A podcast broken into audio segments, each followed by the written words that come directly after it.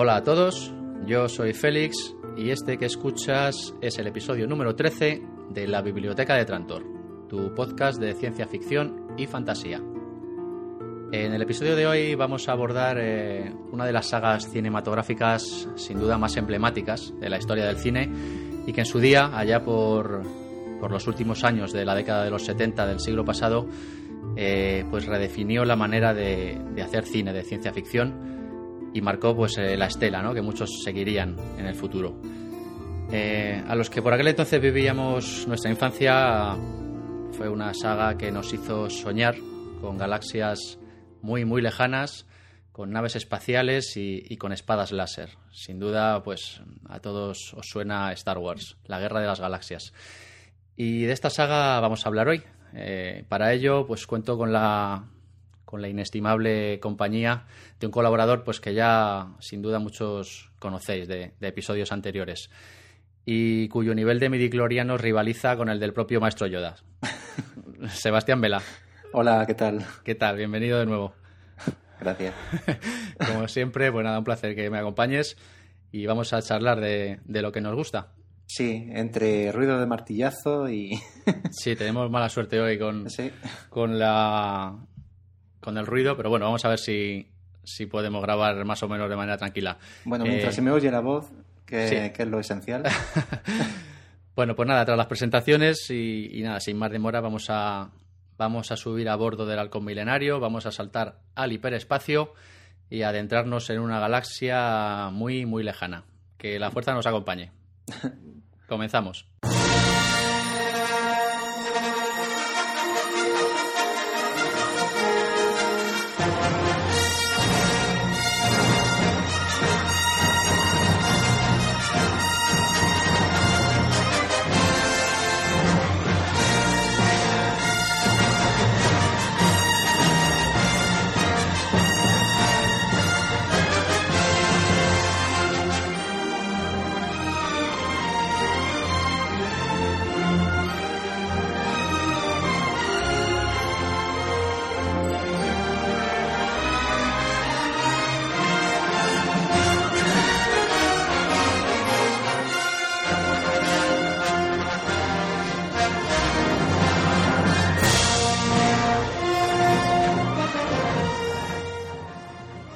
Si te parece, Sebastián, antes de empezar a hablar de la saga propiamente dicha, pues, pues vamos a hacer un pequeño repaso a, a la vida y obra de su creador. Eh, bueno, como ya sabéis, nosotros que, que George Walton Lucas Jr., George Lucas. Sí. Nació, nació el 14 de mayo de 1944 en Modesto, California. Y, y bueno, es, eh, tuvo tres hermanos. En su juventud, no sé si sabías que fue muy fanático de los coches y de las carreras de coches. Sí, de hecho, esa afición se nota en su primera película, eh, primer largometraje realmente como tal, que se llamaba um, American Graffiti. Ajá, sí, sí, sí, efectivamente. Y, y, bueno, pues en su adolescencia fue fanático de las carreras hasta el punto de que, de que realmente planeaba convertirse en piloto profesional de carreras, ¿no? Eh, pero bueno, la verdad es que lo que pasó es que un fatal accidente que tuvo con, con su coche, mm, creo que fue nada más graduarse de secundaria, lo tuvo ingresado en un hospital al borde de la muerte y bueno, este suceso la verdad es que cambió, cambió su forma de ver la vida y le hizo reorientarse en otra dirección, afortunadamente, ¿no? Que, bueno, en otra dirección que fue el cine. Mm. Entonces, bueno, a raíz de esto se matriculó en la Escuela de Cine de la Universidad de California del Sur y en esta etapa de estudiante, pues hizo varios cortometrajes. Eh, el más conocido de todos fue uno que se llamó THX 1138. No sé si te suena. Sí, sí, sí. Y fue un cortometraje, pues que incluso incluso ganó el primer premio en el Festival Nacional de Películas de Estudiantes de los años 67-68. Y en este mismo 1967 la Warner Brothers eh, le concedió una beca, una beca para asistir al rodaje de, de Rainbow de Finian, uh -huh. dirigida por Francis Ford Coppola en persona. Sí. y a raíz de esto, la verdad es que se hizo buen amigo de Francis Ford Coppola y hasta el punto de que crearon juntos en 1969 pues una compañía que se llamó eh, American Zoetrope. Uh, American Zootrope. Bueno, tu pronunciación es bastante más buena que la mía. Yo, No, es que, es que en Francia, bueno, en Francia se conoce así. No, sé si será la pronunciación correcta o no, la verdad. sin, duda mejor que la mía es, eso te lo aseguro. Eso te lo aseguro. y bueno, pues cuyo primer proyecto fue una versión largometraje del corto que hemos mencionado de George Lucas, ¿no? De THX 1138. Sí, que realmente un cortometraje que luego después dio, lugar también a un largometraje, de hecho, que... Sí, es, fue este primer proyecto de American Show Troop. Sí, ese fue el primer proyecto que hicieron, sí, una, una especie de remake eh, del propio cortometraje de, de estudiante realmente de, Lucas. Sí, fue una película ambientada en una especie de distopía subterránea, ¿no? con muchas influencias pues de, novelas como Un mundo feliz de Huxley y 1984 de Orwell. Eh, pasamos ya al año 1971, cuando Coppola pues, comenzó a dedicarse a tiempo completo a la producción de, de la estupenda película El Padrino, y bueno, pues Lucas decidió crear su propia compañía, ¿no? que se llamaría Lucasfilm. Sí. Y bajo cuyo sello, pues eh, Lucas dirigiría la que tú ya has mencionado, American Graffiti, una película pues sobre coches y, jóvenes ambientada en los años 60, ¿no? Sí. Y que ganaría el Globo de Oro y cinco nominaciones a los Oscars. Buen comienzo, ¿no? Bastante, sí. la verdad es que empezó muy bien, sobre todo para una película que, que en ese momento, en aquel momento, eh, nadie auguraba que, iba a ser eh, un éxito como tal, eh, puesto que mm, en el caso de American Graffiti em, la ambientación es puramente de los años 50 y hay que recordar a nivel cinematográfico que en los años 70 lo que premiaba sobre todo eran las películas de tipo duro, entre comillas. Es decir, películas que estaban sobre todo ambientadas en un, en un ambiente muy sórdido, donde se exploraba muchísimo lo que eran pues los bajos fondos realmente de la sociedad. Y realmente tratar de una película sobre el sueño americano, que realmente de eso va, em, era una apuesta muy, muy arriesgada. Y yo creo que a, raíz de esa película es cuando realmente George Lucas empezó a realmente palpar qué es lo que se avecinaba realmente en la mentalidad de los espectadores, mm, lo que eran su, em, realmente sus deseos para, para el futuro del cine. Sí, además si esta película fue arriesgada, lo que vino después también fue, la verdad es que tomó su riesgo, ¿no? Eh, durante los años 73 y 74, pues ya Lucas se dedicó en exclusiva a escribir el guion de, de lo que sería su siguiente película, ¿no? Eh, se inspiró en los cómics de Flash Gordon y también en la película El planeta de los simios, entre otras. Sí. Y era el guion ni más ni menos que de Star Wars, ¿no? Sí. Eh, en 1975 fundó Industrial Light and Magic para producir los efectos especiales que necesitaba para esta película y bueno, lo que le pasó es que su proyecto de la Guerra de las Galaxias pues, fue rechazado una y otra vez por, los estudios a los que se los presentaba, ¿no? hasta que finalmente eh, consiguió reunirse con los ejecutivos de la 20th Century Fox y, consiguió que le dieran una oportunidad.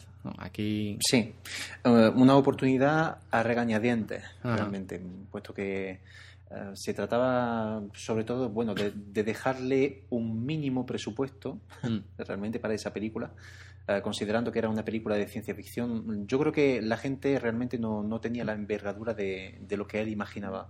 Un género infravalorado siempre, ¿verdad?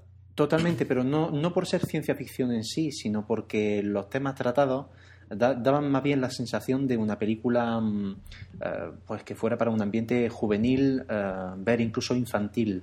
Um, y yo creo que mucha gente, de hecho el propio Harrison Ford lo dice, o sea que mucha gente no enfocaba la película tal y como era, incluso los propios actores de la película que no sabían realmente qué es lo que se proponía con todo esto. Y aquí además Lucas hizo, la verdad es que hizo la jugada de su vida, una jugada maestra, ¿no? Porque llegó a un acuerdo con la 20th Century Fox para ceder eh, su sueldo como director de la película eh, a cambio de, de recibir el 40% de las ganancias de taquilla, ¿no? Y de tener todos los derechos de todos los derechos de merchandising. Y esto fue una jugada maestra, claro, como todos ya sabemos. Sí. Star Wars se convirtió en 1977 en un enorme éxito de taquilla y causó pues un auténtico fenómeno, ¿no? Que llega hasta nuestros días. Consiguió siete nominaciones a los Oscars, algo impensable en la, aquella época para una película de ciencia ficción. Y bueno, pues después vendrían, como ya sabemos, El Imperio contraataca y El Retorno del Jedi, ¿no? Para, para Sí, eh, realmente la toma de riesgo fue, uh, fue absolutamente increíble.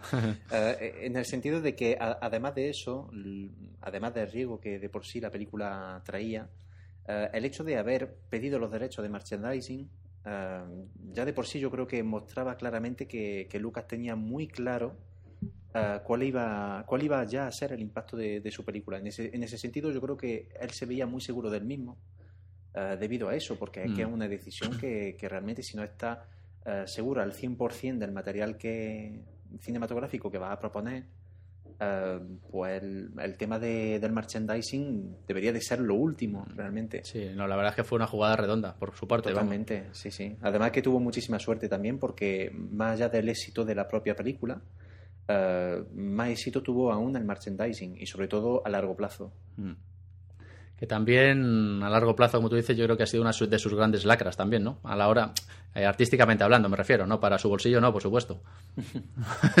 bueno, eh, pues nada, como decía, después vendrían el Imperio contraataque y el Retorno del Jedi, y para, para las cuales ya dejó las tareas de dirección en, en, manos de segundas personas y se dedicó pues más a producir y, al guion, ¿no?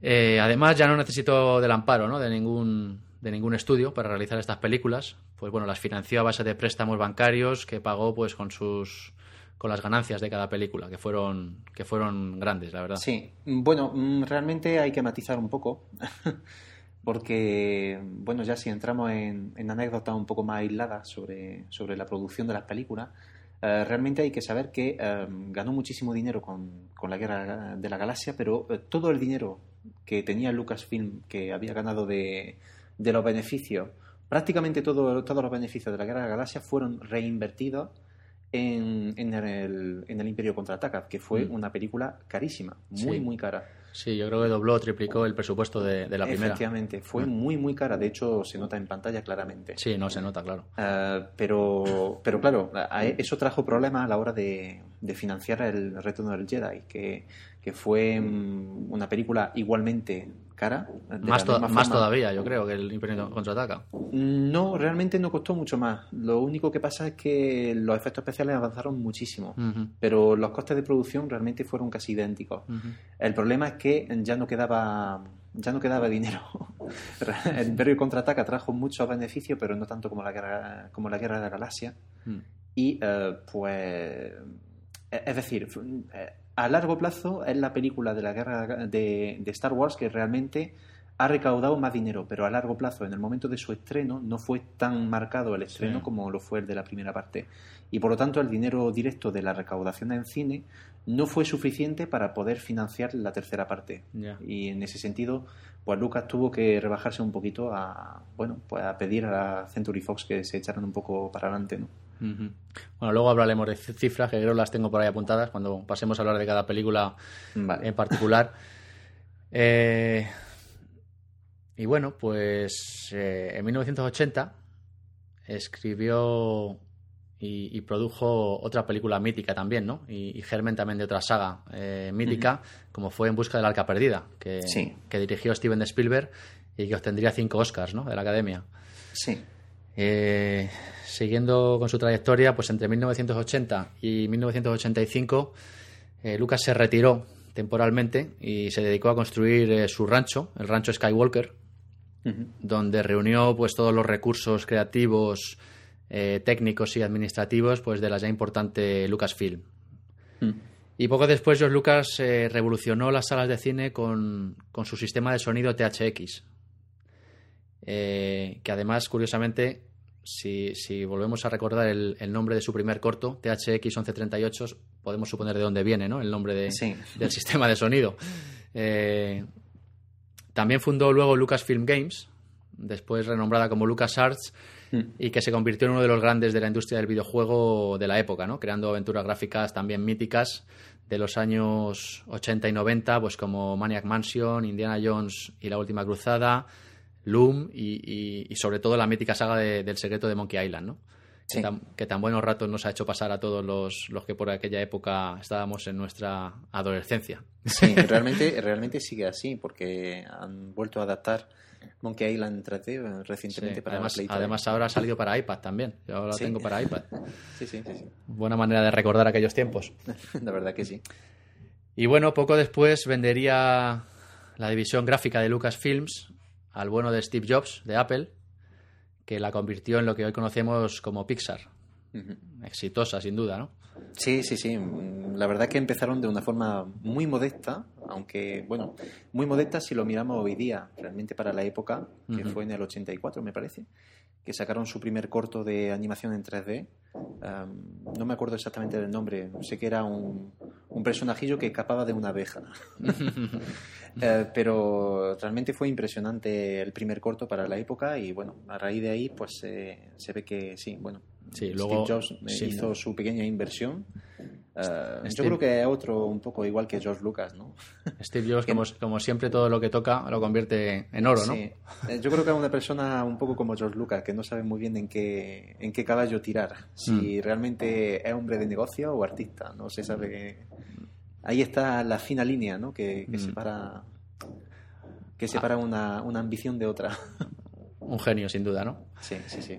Y bueno, pues nada, ya terminando con la pequeña biografía que estamos haciendo de George Lucas, pues su último proyecto de, Lucasfilm fue terminar la nueva trilogía de la Guerra de las Galaxias. Una, una precuela que, que desemboca en la trilogía clásica, cronológicamente. Y actualmente creo que está produciendo una serie de televisión de animación, eh, Star Wars Las Guerras Clones, que empezó a emitirse en el 2008 y en teoría en teoría se dice que también tiene previsto un segundo proyecto televisivo, pero vamos, sin fecha ni título por el momento, que yo sepa. Sí.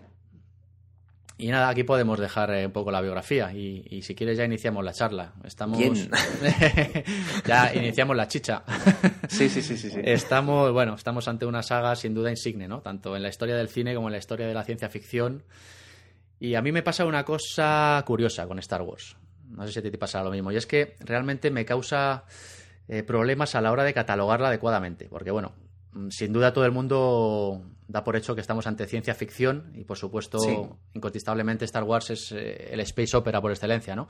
Sí. Pero si te soy sincero, yo no las tengo todas conmigo, ¿no? A la hora de clasificarla, porque más bien parece como una especie de híbrido, ¿no? Que mezcla ciencia ficción, fantasía. Eh, ¿Tú qué opinas? Yo principalmente lo enfocaría más bien como fantasía.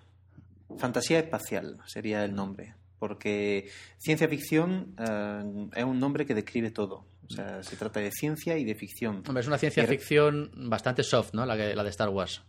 Digamos que sí, y realmente ciencia y poca, salvo el, salvo el tema de, de los androides, de de pequeñas tecnologías que se pueden ver ah, por ahí y por allá. Los viajes por el espacio y demás, ¿no? Sí, la, velocidad de la luz, etcétera. Mm. Todo eso, el hiperespacio, todos esos conceptos sí son conceptos de ciencia, pero sí es verdad que dentro de la propia historia mm, realmente son poco relevantes.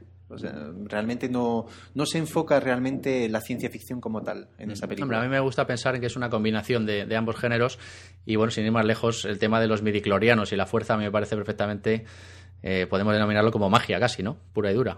Sí, bueno, digamos que los midiclorianos realmente quitaron un poco de magia también al tema.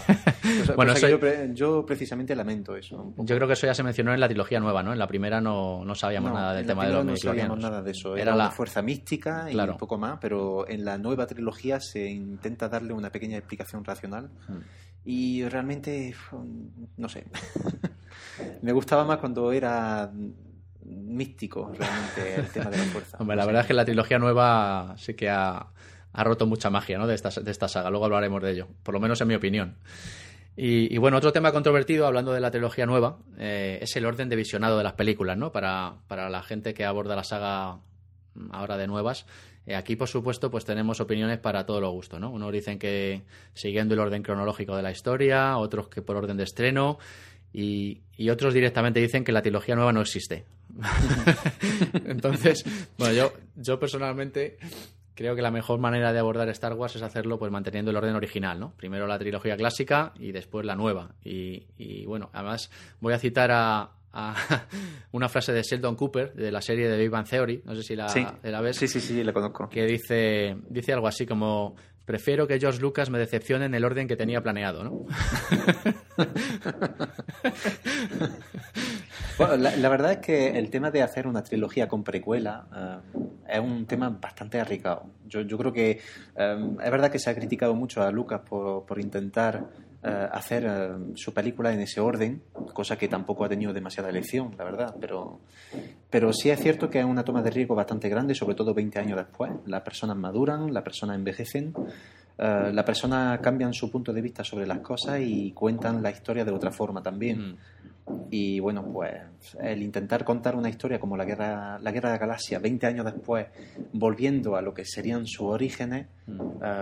Wow, eh, es realmente cambiar totalmente de punto de vista y Claro. de forma de contar las cosas. Mm. Y de- yo creo de que de hecho se nota totalmente. Hombre, ya de por sí el enfoque de la nueva trilogía tan in- más orientado al infantilismo, ¿no? Es una de las grandes lacras que tiene, sobre todo a la Sí. hora de contentar a los fans de toda la vida, ¿no? Los que los que vivimos la trilogía original en nuestra infancia, ¿no?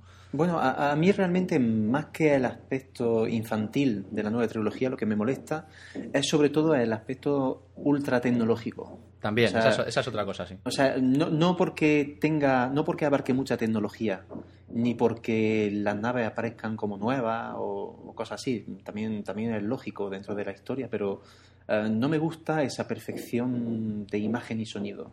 También Que- hay, hay quizá un exceso de, pues eso, de efectos infográficos en la película que a veces, Sí. que a veces ni siquiera dejan ver eh, la película en sí, ¿no? Dema- demasiada perfección, demasiada alta definición, demasiado...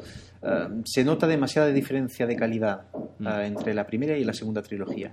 Y eso marca, por, por mucho que en el episodio 3, por ejemplo, hayan intentado acercar un poquito más, eh, pero sí se nota una barrera bastante, Mm. bastante grande, incluso con la restauración de las películas anteriores. Sí. Bueno, vamos a, si te parece, vamos a empezar por el principio y, y vamos a hablar primero de la trilogía clásica, la, la trilogía cinematográfica, pues que sin lugar a dudas y con todos mis respetos y condolencias hacia los trekkies, más adeptos ha creado, ¿no? En la historia del cine. ¿No te parece? Mm, Bueno, sí. Vamos a ver, yo, yo soy eh, super Star Wars, que quede bien claro. Pero, eh, en fin, soy de esa persona un poco moderada con el tema. O sea, Sí, yo igual. Yo tampoco lo- es que sea un fan acérrimo, ¿no? De, de nada, pero Yo realmente Star Trek me, me gusta bastante. O sea, en algunos, sobre todo, yo creo que la última película le ha, le ha devuelto un poco su letra de nobleza Mm. a esa serie. Eh, pero bueno, está claro que como la guerra de la galaxia no, no es. Aunque, aunque también se pueden ver algunos defectos, y de hecho lo comentaré cuando empecemos a hablar de la primera película. bueno, tampoco vamos a echarnos a todos los trekkies encima ahora. yo sin duda creo que Star Wars tiene más, Eso, más que adeptos. vamos a ¿no? quitar Pero- audiencia. Sí, sí. Mis disculpas a todos los trekkies que nos estén escuchando. Por favor, no os vayáis.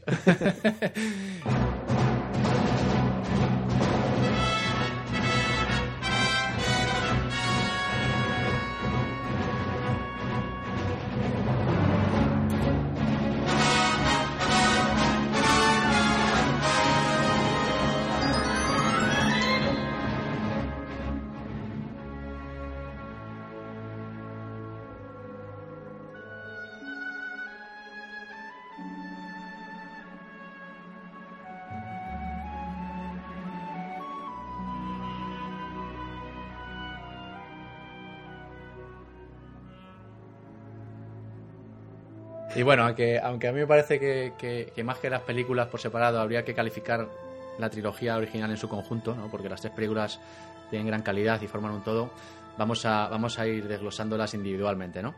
Sí. Y, y vamos a empezar pues eh, con el origen, ¿no? Con el mito que empezó en, en 1977, cuando George Lucas, pues podemos decir que revolucionó la manera de hacer cine de, de ciencia ficción y, y marcó una estela, ¿no? Que muchos seguirían después con, con este episodio 4, Una nueva esperanza, que además por aquella época ni no se llamaba episodio nada, ¿no? Era la guerra de las galaxias y ya está. Sí. Star Wars. sí. Eh, se- según dicen, o según dice el propio George Lucas, eh, se ve que era el episodio cuarto desde el principio. Lo que pasa es que por motivos de continuidad y para no liar al espectador y sobre todo a los estudios que estaban produciendo la película entonces, eh, decidió llamarlo sencillamente la Star Wars. Ujú. Y Ya está. Pero, pero está claro que desde un principio estaba eh, estaba conocido como episodio cuarto, eh, Una nueva esperanza. Más Sí. que nada lo sé porque el libro, porque se hizo un libro basado en la película, ese sí respeta el título original. Ya.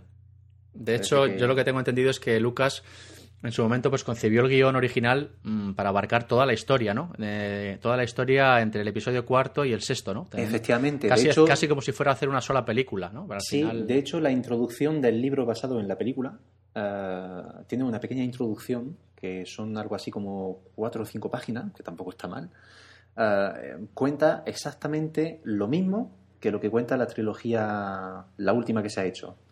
Eh, sin entrar en detalle, pero lo que es la gran trama eh, es exactamente la misma. Mm. Se trata ya del emperador Palpatine, de su ascenso al poder, se habla de, pues, de todo eso, de la existencia de Anakin Skywalker, de todo, todo ese tema. Está abordado en la introducción de, de la película. Ya. Sí. Al final, bueno, al final lo que pasó, como todos sabemos, es que lo dividió en tres episodios, ¿no? Y, Sí. Y bueno, como así como datos relevantes de esta película se encuentra pues entre las 10 más taquilleras de todos los tiempos, Sí. concretamente la número 2, solo superada por Titanic, y también la número 2 de la lista de películas más famosas, ¿no? Detrás de Lo que el viento se llevó. Sí. Tuvo un presupuesto de 11 millones de dólares y generó en taquilla 797 millones de dólares. Ahí es nada. Estuvo, estuvo nominada a 53 premios, de los cuales 11 eran nominaciones a los Oscars, y de los cuales ganó 6 Oscars.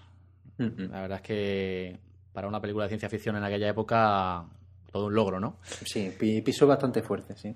Y nada, en resumen, pues una de las películas más taquilleras y más premiadas de toda la historia, ¿no? Eh, Es una película, pues que la película que lo empezó todo mm, nació como un mito de la ciencia ficción y bueno, ese hace mucho tiempo en una galaxia muy muy lejana, ¿no? Esas letras navegando por el espacio mientras mientras la espectacular música de John Williams suena, pues son letras que han quedado ya grabadas para la historia del cine, ¿no? Para, Sí. para siempre. Eh, Eso es una frase que realmente refuerza aún más lo, lo que hemos dicho antes de la duda sobre el hecho de que sea ciencia ficción o fantasía, Mm. eh, puesto que realmente sería como el principio de un cuento. Sí, sí, sí, sí, sí. Y bueno, realmente eh, es, es- es una introducción espectacular, pero más que nada porque la, la vemos hoy día pues con esa distanciación que es necesaria para, para abordar realmente esa película ahora en su conjunto de trilogía y, y ahora de, de- de serie completa de seis capítulos. Pero em, en aquellos entonces lo que hay que entender es que eh, esa película sufrió a la hora de su producción y por eso fue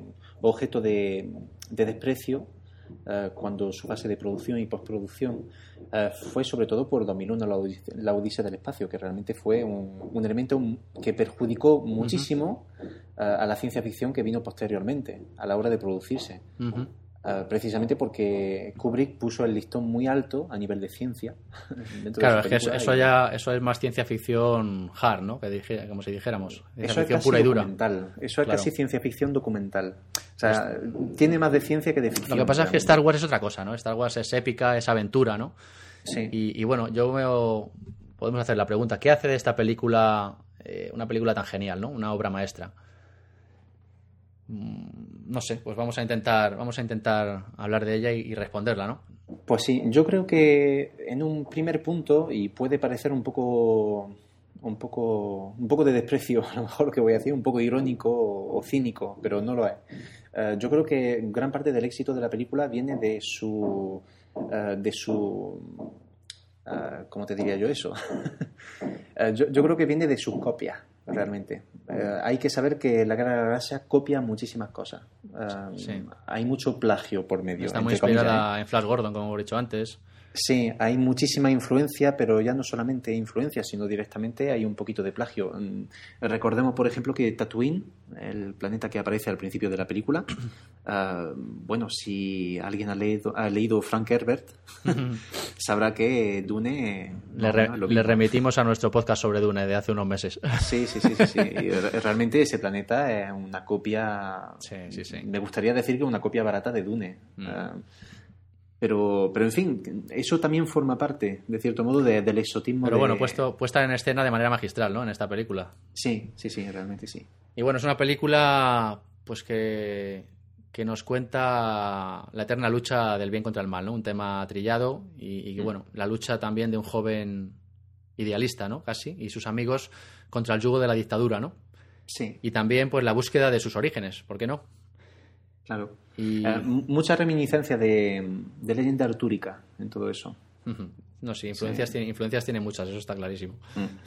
Influencia artúrica, pues por ejemplo se puede perfectamente poner en paralelo Luke Skywalker con, con el rey Arturo, Merlín directamente Obi-Wan Kenobi. Y bueno, los caballeros Jedi, ¿no? Con, con los caballeros andantes, ¿no? los, los caballeros negros, que son los, los Sith, los, los guerreros Sith. En fin, hay muchísimo, muchísimo matiz ahí. Bueno, es una película que sirve casi como presentación ¿no? de los personajes que nos van a acompañar a lo largo de la trilogía. Sí. Eh, tenemos a Luke Skywalker, interpretado por Mark Hamill, la princesa Leia, em, bellísima Carrie Fisher. Sí. Y bueno, luego la simpática pareja de androides, ¿no? Eh, míticos ya también para la historia del cine, C3PO y R2D2. Eh, a un jovencito Harrison Ford interpretando a Han Solo. Bueno, jovencito, tenía 38 años. Bueno, para lo, que, para lo que estamos acostumbrados últimamente a verle, yo creo que sí que podemos decir que es jovencito. y bueno, luego el inolvidable Obi-Wan Kenobi, ¿no? Interpretado magistralmente por Alec Guinness. Sí, el lamentado Alec Guinness. Mm. Mm. Y, no vamos a olvidarnos del entrañable Chewbacca. Y por supuesto, pues de uno de los villanos más famosos y carismáticos también de la historia del cine, ¿no? Darth Vader. Sí, Darth Vader.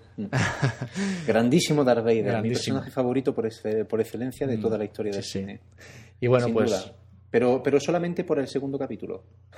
bueno, el segundo, el segundo, capítulo es la, el segundo, el episodio 5 realmente. Sí, el, episodio 5 es la cumbre ¿no? del universo Star Wars. Ahora hablaremos de él. Y bueno, pues todos estos personajes pues ya forman parte sin duda de la cultura popular ¿no? y, de, la historia del cine. Eh, no sé, a mí me parece que lo más importante de esta película es que con ella comienza el mito, ¿no? Comienza el mito y, bueno, pues vivimos por primera vez, eh, vemos por primera vez a Luke Skywalker y a Han Solo, a la princesa Leia, al malvado Vader, como hemos dicho. Mm. Y bueno, a día de hoy, pese a la distancia, pues es una película que sin duda sigue funcionando, ¿no? Sí, sigue funcionando, pero, pero claro, como decía antes, tenemos la suerte nosotros de poder comentar eso desde el punto de vista de una distanciación bastante grande en el tiempo y sobre todo teniendo en cuenta que la trilogía, eh, bueno, la trilogía, la saga está al completo ya. Eh, realmente, mm, a mí me gustaría, a veces me interrogo, ¿cómo habría yo visto esta película si la hubiese visto sin tener conciencia de las continuaciones? Em, realmente yo creo que es una película que está muy bien realizada eh, y que realmente se mantiene entera, pero por el, por el mero hecho de que la historia que cuenta es de lo más sencillo. O mm. sea, se basa exclusivamente en las típicas leyendas que todo, que todo y cada uno hemos oído en nuestra infancia. Sí, ese sentido de leyenda ¿no? que, que, emite. Sí, el bien y el mal, el típico joven muchacho, el típico príncipe valiente que va a salvar a la princesa. Realmente son, son como esquemas clásicos, realmente tratados con enfoque de ciencia ficción, pero... Mm, pero su, su, mayor mérito a mí me parece que es que, bueno que, nos hizo soñar ¿no? en su momento a, a, varias generaciones y que a día de hoy pues sigue, sigue haciéndonos soñar ¿no? Eh, los efectos especiales que además pues fueron revolucionarios para la época y que hoy día pues siguen cumpliendo ¿no? Sí, yo, yo creo que fue una experiencia realmente de fantasía total esa primera película. Eh, luego después vinieron las continuaciones que de ahí realmente nació el sentimiento geek, ¿vale?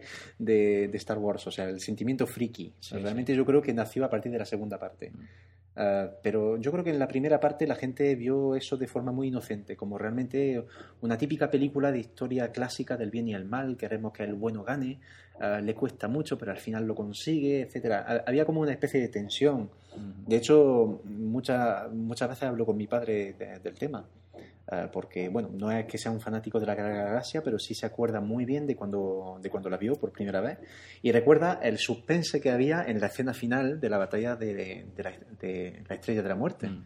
Hombre, sin duda para la época, ver en pantalla grande en el cine... Eh, eh, esa película, pues era, estamos hablando de finales de los 70, era una experiencia realmente impresionante, ¿no? Sí, sí, era muy impresionante. De hecho, yo creo que esa escena es la que menos ha envejecido de toda la película.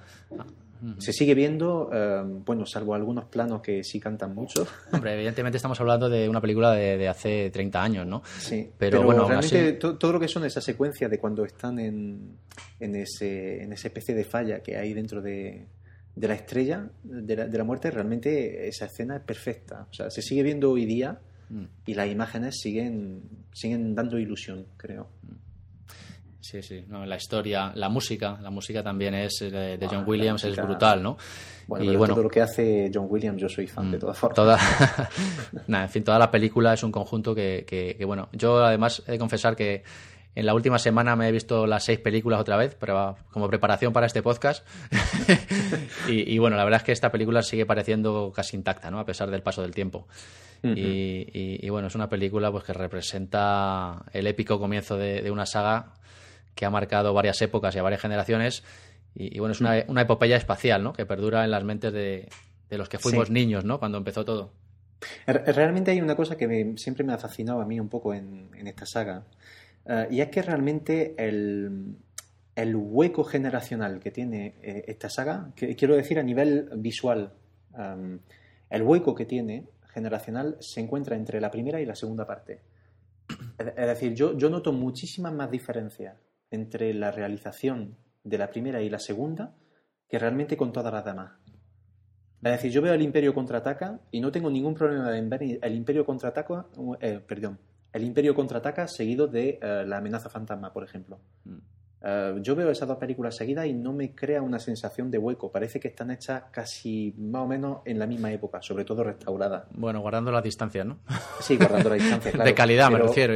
Pero quiero decir, a, nivel de trama argumental y a nivel de lo que sería visualmente la película, yo, si tengo que ser muy sincero, yo creo que el Imperio contraataca es la que mejor ha resistido al tiempo, realmente. Incluso la, primera parte. Es la mejor película de la saga, sin duda, por lo menos en mi opinión. Sin duda. Pues eh, vamos a pasar a hablar de ella en breves momentos. Eh, si antes de pasar a la siguiente película, ¿con qué escena te quedas? Una escena que te guste mucho de, de, de, esta, la primera parte? Sí, de este episodio 4. Wow, ah, realmente hay muchas. No, hay muchas, ah, evidentemente sí. Yo realmente eh, encontré un poquito. Voy a hablar primero de lo que no me gusta, ¿vale? vale, vale. Abordaré lo que sí me gusta mucho. Ah, lo que no me gustó mucho de la primera parte, desde la primera vez que la vi, fue la escena dentro de la Estrella de la Muerte, cuando intentan escapar desesperadamente de, por los pasillos, etcétera. Me parecía un poquito larga. Ahora, dentro de esa secuencia hay una escena que me encanta, que esa es de mi, de mi favorita, que cuando conocen a la princesa Leia, se meten en el túnel de desagüe. Sí, las paredes, ¿no? Cuando se encogen. Eso, y aterrizan. Eh, eso es un momento increíble. Esa escena es muy buena. El, humor que transmite Harrison Ford en, esa parte es impresionante, vamos. Sí, sí, además el tema de, de, Usted decía que no, que, no, sé qué decía, de que, iba, de que iban a adelgazar de una vez o algo Sí, es, una mezcla de humor y suspense, ¿no? Mientras está llamando a, a los androides, ¿no? Para que intenten desactivar el, el, incinerador de basura, ¿no? Sí, sí, sí. Pero yo, yo, creo que realmente este personaje es único, ¿eh? Mm. Solo. Sí, sí, sí. Por mucho que, se intente siempre decir que Harrison Ford hace siempre lo mismo personaje, pero yo creo que es totalmente falso. Hombre, por algo es el único que luego realmente triunfó, ¿no? En, la historia, en el cine. Sí, Harrison Ford. es un puntazo. Yo me voy a quedar con una escena más tranquila, una escena que me encanta de esta película, que es la de, la de Luke contemplando la doble puesta de luna, ¿no? Con la, con la maravillosa música de John Williams de fondo. Una, escena que se me marcó a mí en la, en la retina y, bueno, que me encanta, la verdad. Yo, yo a mí esa escena lo que más me gusta es la música, mm. realmente. sí, claro, la combinación de la escena con, con la maravillosa música, pues... Y, la calidad de los efectos especiales también de esa escena, porque no hay que olvidar que está hecha con efectos especiales. Mm porque dos soles yo no lo he visto por aquí. Son, son dos lunas más bien, ¿no? ¿O son dos soles? No son dos soles, pero, pero es impresionante porque realmente no se nota los efectos especiales. Parecen realmente que hay dos soles ahí. no, para la época está muy conseguido, eso, es cierto.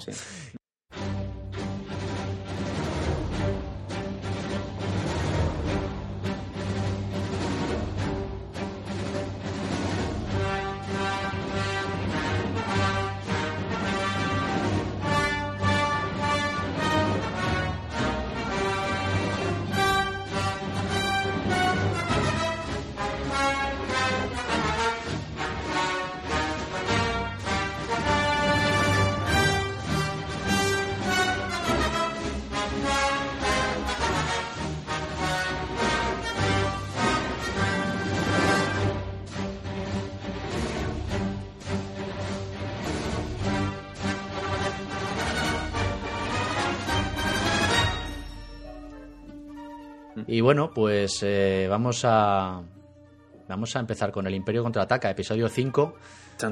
Eh, ese episodio al son de, la maravillosa marcha imperial, ¿no? Esa, sí, sí, sí. ese trozo de la banda sonora también es impresionante.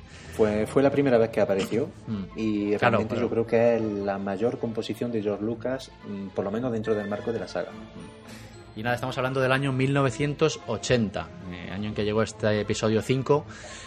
Y, Se dice pronto, ¿verdad? Sí, joder, ya ha llovido, sí, sí. Y, bueno, ¿quién dijo, ¿quién dijo que segundas partes nunca fueron buenas, no? Esta es sin duda, sin duda una de las mejores segundas partes de la historia del cine, en mi opinión. Sí, sí, sí, desde, luego, vamos, yo comparto la opinión totalmente. Para mí me parece una película, eh, yo diría que casi perfecta, ¿eh? Mm. Eh, el lamentado también Irving Kirchner fue el director de la peli. Sí, en, esta, en esta ocasión Lucas se ocupó de la producción y del guion, ¿no? Sí, pero yo creo que realmente fue un acierto. Total, sí, no, no, a mí, a mí me parece que Irving... El, director fue elegido perfectamente. Sí, Irving Kirchner deja, deja casi en evidencia al creador de la franquicia, ¿no? Demostrando que, que es mejor director sí, sí, sí. y convirtiendo esta película, eh, pues como hemos dicho, en el episodio de la saga eh, en el mejor, ¿no? En el mejor. Bueno, también tiene su lógica, ciertamente, porque Kirchner era uno de sus profesores. Sí, sí, sí, es verdad. Es verdad. Lucas era, era discípulo suyo, sí. Claro. Entonces, dentro de la lógica, es casi lógico que, él haya logrado una película con mayor fuerza emocional. Mm. Eh, pero realmente lo, lo, hace de una forma maravillosa. Sí. Sin duda, bueno, con esta película estamos eh, ante la película más oscura ¿no? y más triste de la, de la trilogía clásica. Sí. Y casi yo diría que de toda la, de toda la saga. Y, bueno, es una película pues que parece que realmente profundiza más en los personajes, ¿no? que ya se presentaron. y, también dentro de la, de la ambientación, que ya de por sí era bastante realista.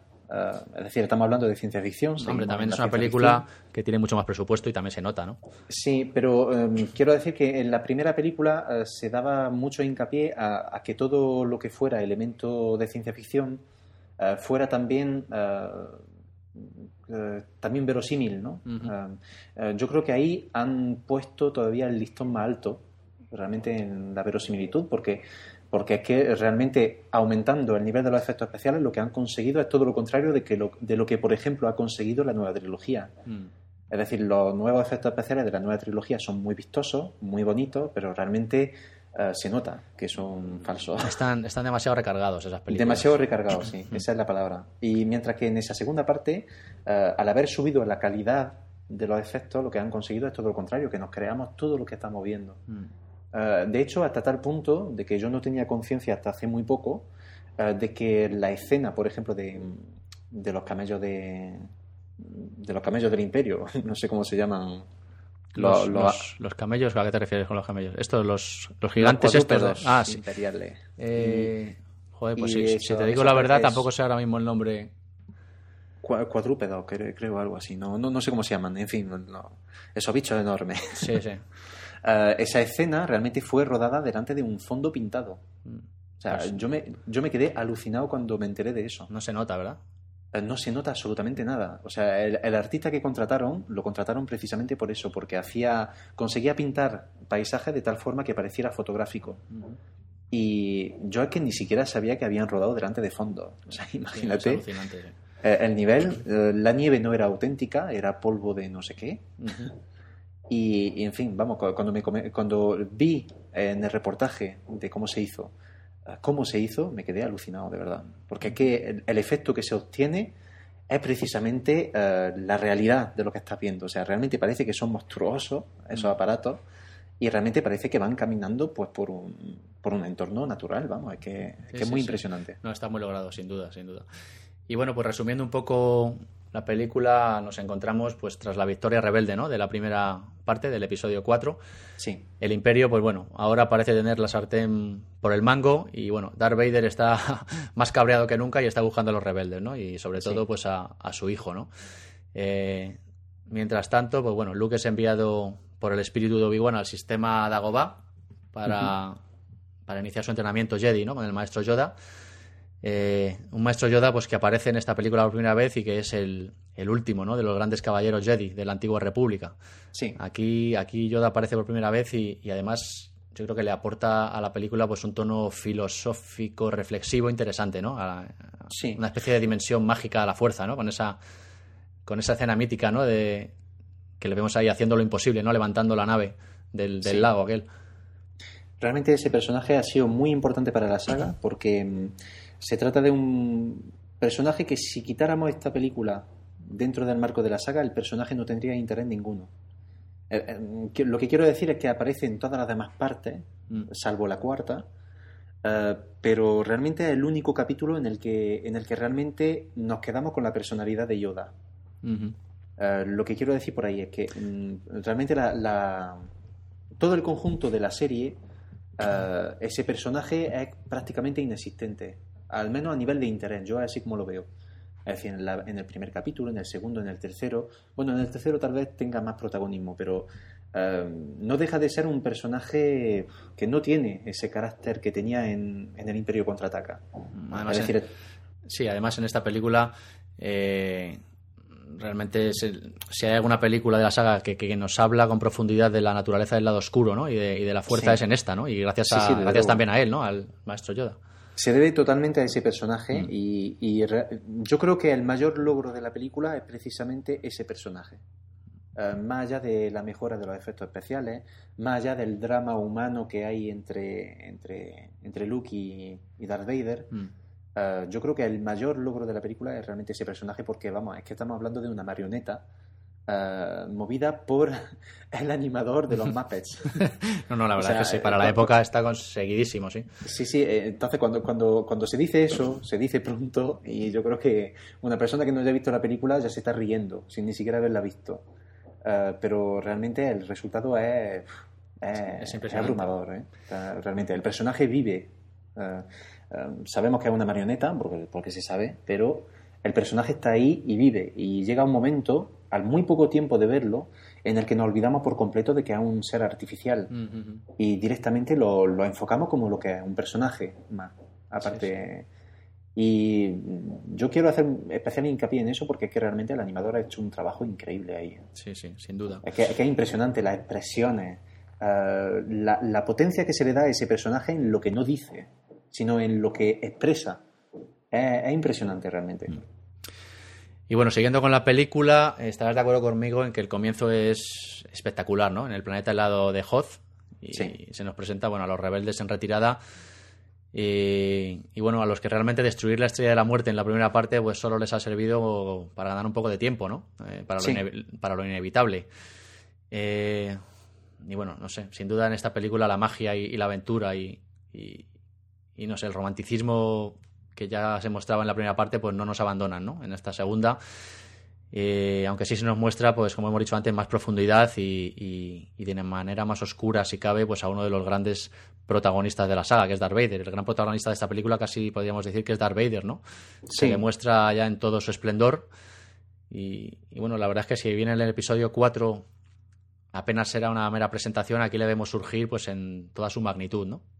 Totalmente. Además, no sé si sabes que por esta película eh, el American Film Institute eh, catalogó a Darth Vader como tercer mejor villano de la historia del cine.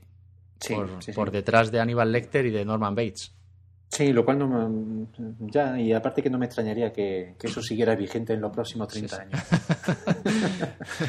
Todavía tiene que aparecer un villano que pudiera batirlo, ¿no? Sí, sí, sí.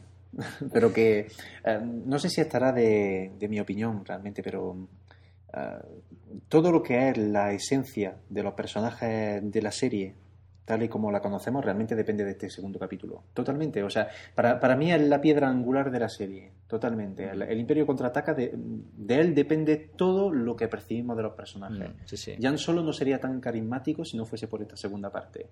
Uh, Leia no sería tan humana y tan agradable si no fuera por esta segunda parte. Luke no sería un personaje tan profundo tampoco si fuera por esa segunda parte. Mm. Y todos los demás, por supuesto, como Yoda y Darth Vader.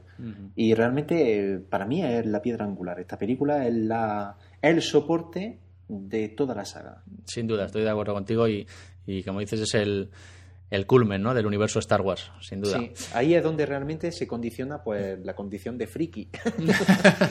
es decir, todo aquel que sea fanático de Star Wars lo es gracias a esta película, mm. yo creo. Porque la, primera película tuvo mucho éxito porque por, por, la historia que contaba, cómo la contaba, por ser una película de aventura entretenida, la primera en año, mm. realmente.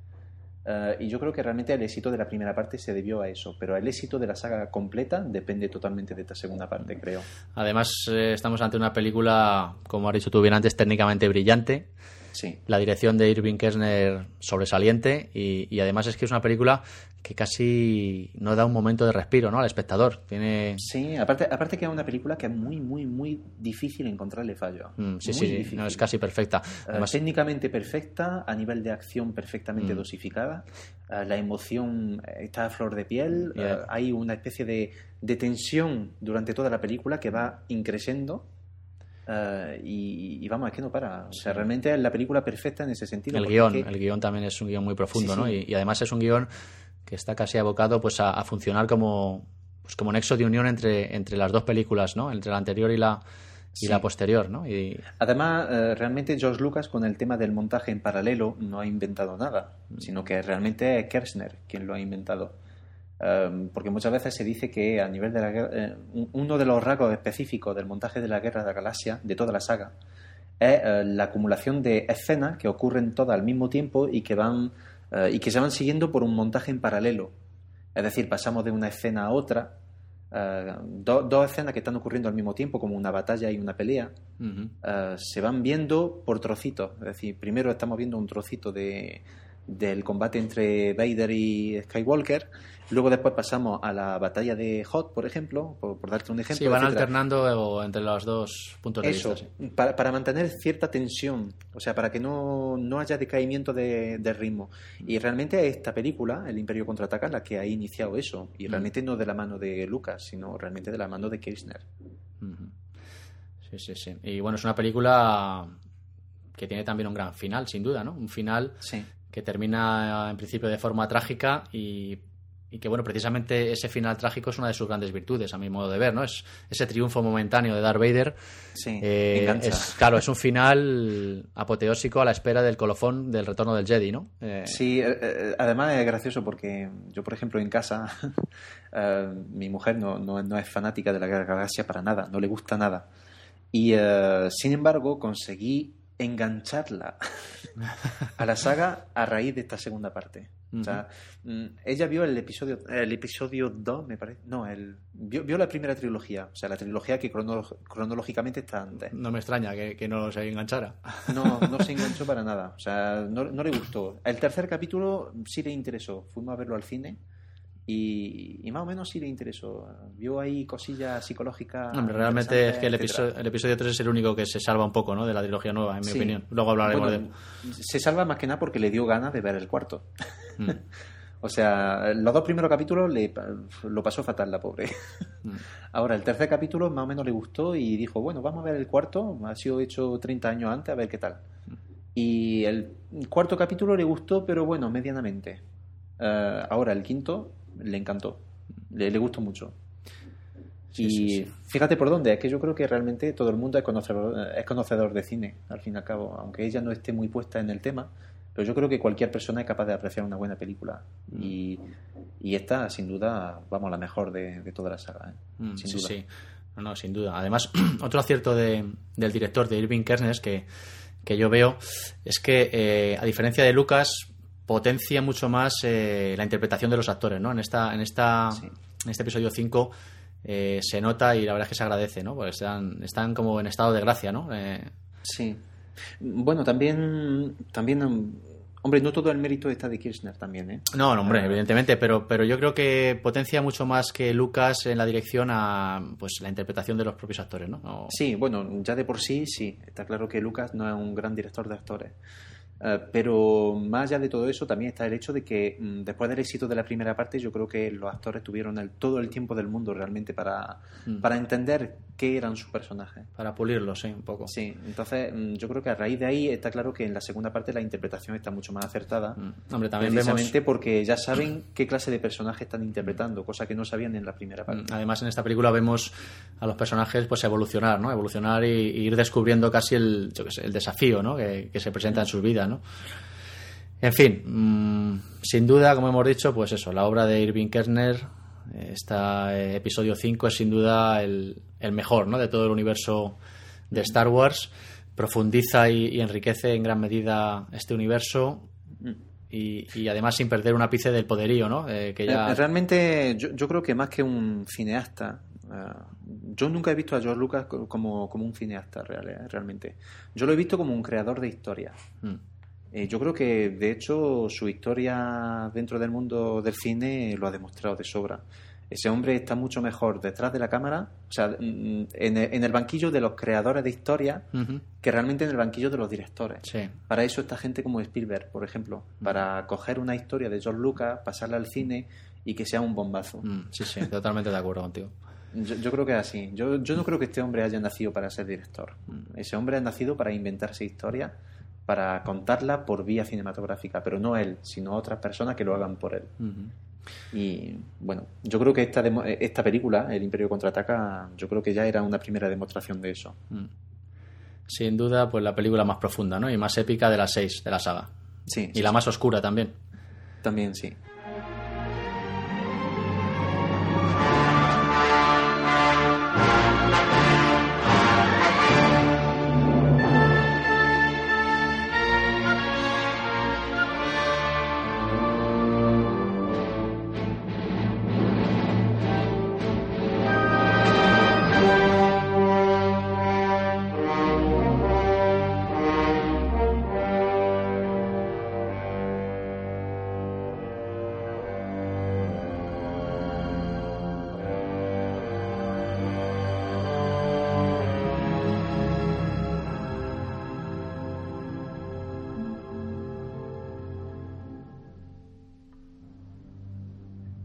Bueno, pues si, si no quieres decir nada más de este título, pasamos al, al Retorno del Jedi, episodio 6.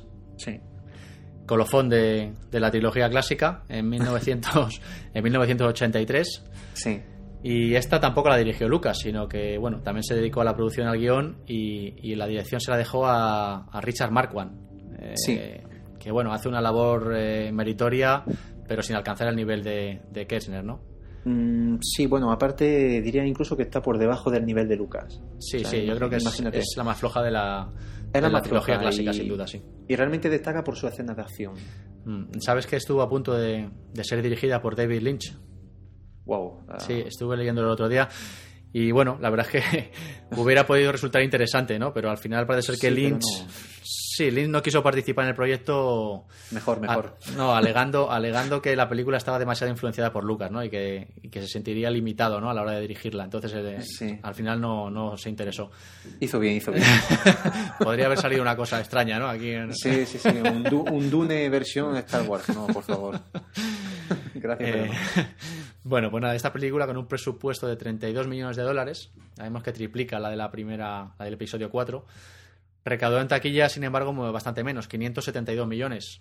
Sí, también, también estimo que, que es merecido, en el sentido de que eh, esa película realmente deja a la gente en su final. Eh, no creo que ni siquiera la versión remasterizada, que tiene algunos aportes, eh, consiga llegar a alcanzar el final que se puede esperar de la serie. Mm, sobre el final de la remasterizada hablaremos ahora, que a mí la verdad es que ahí hay un tema que quiero comentar que no me gusta nada. Bueno, luego, luego hablamos de él. Eh, la película recibió 26 nominaciones a diferentes premios, incluyendo 5 a los Oscars, de la que finalmente solo se llevó uno a los mejores efectos visuales. Sí, totalmente merecido también. Mm. Y bueno, es una película que vuelve a separar la trama como en dos direcciones diferenciadas. Por un lado, la batalla por la luna de Endor y por otro lado, por la lucha personal de Luke, ¿no? Por, alcanzar eh, la maestría como Jedi y, y, enfrentarse a su padre, ¿no? Para intentar eh, traerlo del lado oscuro y, destruir al emperador Palpatine. Para, mí sigue siendo la parte más interesante de la película. o sea, todo lo que hay en torno a la relación entre Luke, su padre, todo ese pequeño círculo del emperador, eh, todo lo que está dentro de la trama del imperio, es lo que a mí me gusta de, de la saga, si tengo que ser muy claro. Em, es decir, por ejemplo, la, batalla de Endor me aburre. Hombre, ahí tenemos el tema de los Ewoks controvertido, que ahora hablaremos de ello también, y que bueno, eso es, es motivo de controversia. No sé si sabes que inicialmente esta película iba a titularse La venganza del Jedi. Sí, lo sé. Sí, aunque semanas antes del estreno de la película parece ser que George Lucas le cambió el título, al que todos conocemos, porque bueno, parece ser que que mm. según él la, la, búsqueda de venganza no era propia de un Jedi, ¿no? Sí, sí, sí. Entonces, bueno, pues cambió el tema, o sea, el título al retorno del Jedi. Y bueno, pues después de los peliculones que fueron el episodio 4 y el episodio 5, mm, como tú bien decías antes, era difícil mantener el listón, ¿no? Eh, tan alto y, esta última entrega efectivamente, pues bueno, parece casi como que no llega a la altura de las dos anteriores, aunque bueno, sigue, siendo una gran película, ¿no? Pero fíjate por dónde eh, yo realmente lo que menos me molesta es el tema de los e-books. O sea, los sí, hombre, a mí tampoco es que me molesten eh, excesivamente. a mí lo que me molesta es el final. El final se queda muy corto, muy corto, muy corto. Yo, yo esperaba algo mucho más, mucho más propio de una tragedia, mm. realmente. Eh, tragedia, entiendo una tragedia al estilo griego antiguo. Sí, sí, sí. Es decir, una, una historia familiar. a mí el final no me desagrada. no me desagrada el final. A mí sí me gustó. No sé, es un, lo veo es un final adecuado. sí, digno. Es digno, pero, pero tampoco. No sé, yo, yo, yo me quedé muy corto. ¿eh? No, hombre, también es difícil, ¿no? Es difícil terminar una saga antológica como esta, ¿no? Y yo creo que el final es bastante digno para, para, para la envergadura de la saga. El problema que tiene el final de, de la saga eh, creo que es porque no sigue la línea eh, del resto de argumentos que había marcado el segundo capítulo. Es decir, estamos pasando eh, del cuarto al quinto. El cuarto es la típica historia de cuento, de leyenda. La segunda parte ya entramos dentro del marco de la, de la, de la tragedia griega antigua. Mm. O sea, realmente es el género que a mí me gusta. Cuando empieza a haber mucha emoción. Sí, la película más oscura. Mucho dramatismo. Y, y, la, y la tercera. Y, iba a decir la tercera parte. Eh, el retorno del Jedi, realmente el problema que plantea es que el final no es de tragedia. O sea, rompe completamente con, el, con la trama anterior que, que prometía mucho dramatismo, mucho, mucha emoción. Hombre, el, el Imperio Contraataca nos deja ahí con ese final mm, que hemos comentado antes, ¿no? Ese final trágico, eh, esa, victoria temporal de Vader nos deja ahí con la intriga para luego el desenlace, el, desenlace bueno final, ¿no? de la, es que, es que el Imperio contraataca realmente tiene una estructura de obra de teatro. O sea, totalmente. Mm. Es un drama teatral. Y acaba como acabaría un segundo acto de una, de una obra de teatro. Y es el problema del tercer acto, es decir, el retorno del Jedi, que no acaba como acabaría una obra de teatro. Acaba como acabaría el típico eh, episodio de una serie de éxito. ¿Me entiendes lo que quiero decir?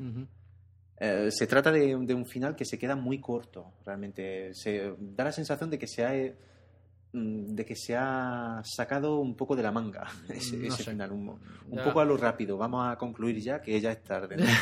¿no? sé, ya discrepo un poco contigo. A mí sí me parece, a mí sí me gustó el final, no sé. A mí me gustó la batalla final, pero, pero no el final. Hombre, la batalla, sobre todo la batalla espacial, dices. Sí, la batalla espacial. la batalla espacial es una, de las mejores batallas espaciales de la historia del cine, ¿no? Sí, incluyendo la, la nueva trilogía. Sí, sí, sí, vamos, eh, sin duda. Ahora hablamos de ella también. Eh, y bueno, pues como decíamos, es una película inferior a las dos anteriores, hemos dicho, pero que bueno, que también nos depara momentos épicos, decisivos, ¿no? Y reveladores, ¿no? Que también la convierten pues en una obra, una mm. obra única, pese, a, las carencias, ¿no? que tú comentabas. Eh, quizá yo como pega pondría un comienzo algo titubeante, que se alarga demasiado, ¿no? Con lo de la morada de Java. Sí, aunque eso sí. Sí, no sé. aunque bueno, la huida y, toda la escena de lucha, ¿no? sobre la gran boca del monstruo, de este monstruo de la digestión de los mil, de los mil años, a mí la verdad es que sí que me gustó. A mí, a mí me gustó, sí, esa escena, la, mm. escena cuando están en la lancha en la especie de barco ese del desierto y todo eso. E, eso sí me gustó. Ah, ahora, cuando entramos en aspectos un poco asquerosos, la verdad es que ya deja de gustarme. Y es el problema de, lo que pasa en la morada de Java. Y es que muchos aspectos son un poco... Hombre, ahí, una de mis grandes pegas es la cantidad de muñegotes así infantiles que aparecen.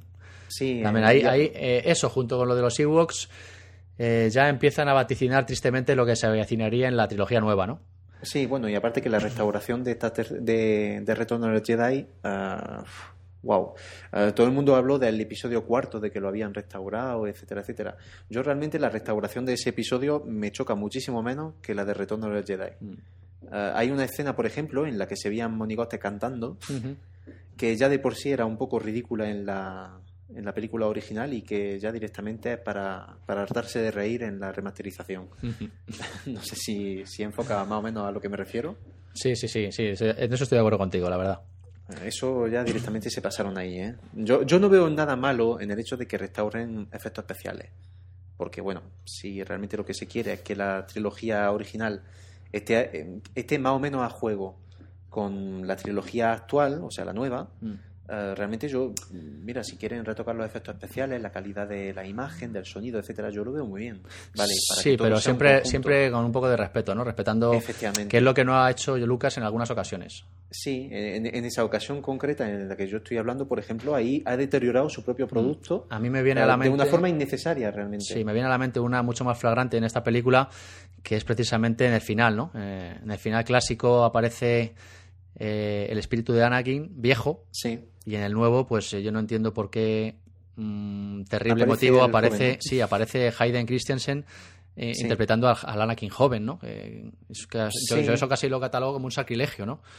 Bueno, se- sería como. No, tampoco tiene. No No, sé, sé, a también mí- tiene su lógica en cierto A modo. mí me porque- disgustó mucho, no, no me gustó ese detalle. Creo que también cambian la música de esa escena final de baile y tal. Ah, sí. Sí, también, también cambia la música. Catastrófico. si ya de por sí la versión original estaba mal, la, la, la nueva versión está fatal. Mm, Y... Eh, no, realmente yo, si te tengo que ser muy sincero, es uno de los capítulos que menos me gustan de la saga. El último. Eh, tiene muchas escenas de acción muy impresionantes. Hombre, a mí, a mí Um, los que menos me gustan son los de la trilogía nueva, menos que este, sin duda, pero bueno, sí, de, de la trilogía clásica sin duda es el peor. No, yo sinceramente el episodio 3 lo pongo en mayor listón que este. Sí. Sí, sí, te, no, va- eh, te vas a, eh, te vas a ganar muchos enemigos diciendo eso, ¿eh? No, no, no, pero te- te- tengo mis motivos realmente. Los personajes que, que se habían ganado muchísima, muchísima fuerza en el segundo capítulo, ahí se quedan realmente muy flojos. Pero todo, ¿eh? Eh, todo. La princesa Leia directamente eh, no, no existe directamente en, esa, en, esa, en ese capítulo 6. Eh, Harrison Ford está muy envejecido, no sé por qué, pero lo veo muy envejecido en, en El Retorno del Jedi. Mucho más de lo que realmente aparecería un año después en, en El Templo Maldito. y no entiendo por qué.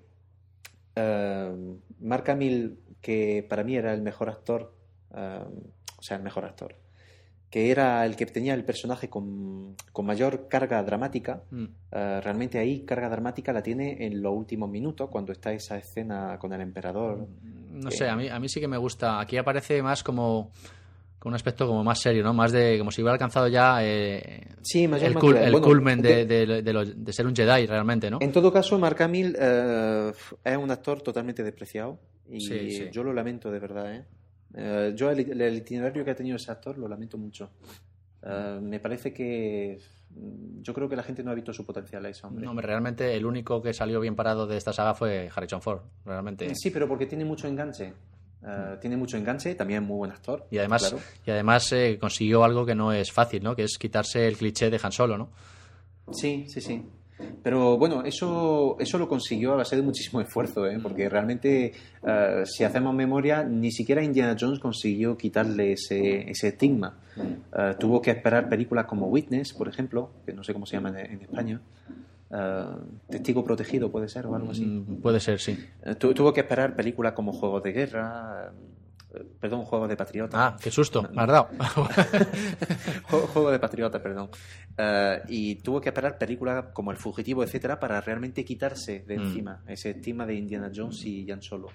Pero mm, eh, el problema es que a Mark Hamill directamente se le negó la oportunidad. Mm, se catalogó como Luke Skywalker. Yo creo que precisamente porque su papel ahí fue tan marcante, tan, tan impactante, ¿no? Sí. Que, que yo creo que la gente no consiguió quitarse de la cabeza ese personaje, viendo al actor. Ujú. Eh, y, mm, hombre, si tengo que ser muy claro, mm, mucha gente critica a Mark Hamill. Eh, yo personalmente lo considero uno de los mejores actores de la saga, está claro. Eh, yo creo que el nivel de dramatismo que consigue en las dos últimas partes, a pesar de que, como digo, el capítulo 6 no me gusta demasiado, eh, está claro que, mm, que, hombre, en algunos, en algunos sentidos, incluso en, en este capítulo, en El Retorno del Jedi, yo considero que es incluso mejor actor que Harrison Ford. Mm. O sea, imagínate. Bueno, pues nada, y siguiendo con la película, mm, la verdad es que luego pasamos a la acción de la luna de Endor, en, el- bueno, en la que a mí me parece que la trama ya empieza a ganar puntos, salvo, bueno, por la, la intervención de los Ewoks. Pero Sí. bueno, nos dejan escenas muy dignas para la saga, pues como las espectaculares persecuciones en motojet, ¿no? Entre, entre los árboles sí, de. Endor, Mm. brutales, ¿no? Sí, sí, sí. Y, y bueno, mm, aquí, como hemos dicho, aparecen los Ewoks acercando la película pues a un peligroso infantilismo, ¿no? Que, que claramente desentona con, con las otras dos películas de la trilogía y que tristemente pues vaticina lo que se avecinaría con la trilogía nueva, ¿no? Eh, sí, sí, sí. Mm, todo esto eh, yo creo que es consecuencia de, la obsesión de Lucas por llevar al cine a todos los públicos, ¿no? En vez de crear una obra adulta y, estéticamente coherente, y, esa obsesión se ve, si cabe, mucho más remarcada ya en la trilogía nueva, ¿no? Que es un, sin duda un intento de captar a las nuevas generaciones para la saga, ¿no? Yo creo que ahí el tema es mucho más sencillo, en el sentido de que yo creo que sencillamente ha pasado de ser eh, el típico soltero a ser eh, un hombre casado con hijo. y eso. bueno, no, es, verdad, ¿eh? yo, yo, yo, es que lo enfoco así. Es decir, a partir del momento en que se divorció de su mujer y tuvo a cargo su propio hijo, eh, ese hombre cambió. Algo pasó. no se volvió. Cambió para mal. cambió para mal cinematográficamente. Luego, después, a nivel personal, supongo que será para mejor. Pero, Me imagino, claro. Pero está claro que a nivel de. en su historia se, se siente mucho que tiene hijo. O sea, se, se nota. Eh, intenta contar una historia que no lleve la violencia demasiado lejos, mm. que no lleve tampoco los diálogos en un terreno que no puedan entender. Uh, ya, pero eso, todo eso que está diciendo a mí me parecen realmente lastres, ¿no? Para, para la trilogía nueva. totalmente. Y que les hace que pierda el espíritu, ¿no? De la trilogía original. Sí, yo estoy de acuerdo también. Yo creo que a nivel cinematográfico eso está de más. Mm. yo creo que debería de haber seguido en la línea inicial de la serie, que era al fin y al cabo una saga de ciencia ficción para adultos o para adolescentes, por lo menos. Sí, bueno, y siguiendo, siguiendo con el tema de, la, de los Ewoks, mm, yo no sé cuál era la intención de incluirlo, ¿no? Quizá provocar en el espectador cierta simpatía, ¿no? Y cierta ternura. También, perdona, sí. también creo que el tema eh, que estamos abordando del infantilismo dentro de la saga se debe también por motivo de comercio, de merchandising. Claro, sí, ese es uno de los grandes eh, de las grandes motivaciones que ha acabado moviendo a George Lucas, ¿no? El tema, el tema de la eh, pasta y del merchandising, pero Volvemos a lo mismo. No sé si se oye más mi voz que realmente el estado de sitio que se está declarando aquí atrás. Parece que estamos en Japón durante el terremoto. increíble. Bueno, la verdad es que sí que soy ruido de fondo, pero bueno, son cosas del directo que le vamos a hacer. Sí, Andalucía es diferente. Espero que nuestros oyentes sepan perdonar, sepan perdonarlo. Vivo en Andalucía, ¿eh? y bueno, como decía, pues esa simpatía que tratan de transmitir los hijos, a mí, bajo mi punto de vista, no lo consiguen, mm, sino que más bien consiguen empalagar y además es que en, la trilogía ya tenemos a, dos personajes encargados de, transmitir esta simpatía, ¿no? Que son los inmortales androides R2D2 y C3PO. Entrañables, sin duda, y que, no sé, el tema de los Ewoks mm, quizá estaban un poquito fuera de lugar, ¿no? Sí, eh, eh, realmente no hemos hablado de esos dos personajes sí, todavía. Sí, la verdad es que sí, son también dos personajes para la historia del cine ya, ¿no? Sí, sobre todo el personaje de Anthony Daniels. Mm. Yo, a, mí me encanta. El tono de, de mayordomo inglés que le ha dado a, su personaje me, vamos, me, encanta. Muy entrañable, genial. entrañable, sin duda. Y bueno, pues pese a todos los defectos, mm, no sé, a mí me parece que el retorno del Jedi tiene un ritmo. Mm, la película tiene un ritmo que es tan perfecto. Eh, que bueno, esta tendencia infantil que mencionamos y, algún que otro fallo de guion, ¿no? Que no. Sin duda no. Realmente esta película también cobra muchísima fuerza por el emperador. Sí, pero todos estos fallos que yo digo no consiguen mermar en la película, ¿no? Mantienen el sentido del espectáculo que impera en toda la trilogía, ¿no? Y, nos brinda, pues, como hemos dicho antes, escenas inolvidables. La persecución de las motos. Eh, también está un tema que, bueno, eh, vuelvo al tema del emperador, que eh, aparece muy brevemente en la versión original de, del Imperio Contraataca, em, bajo los rasgos de otro, de otro actor, que no es el el mismo que el que aparece en el Retorno del Jedi.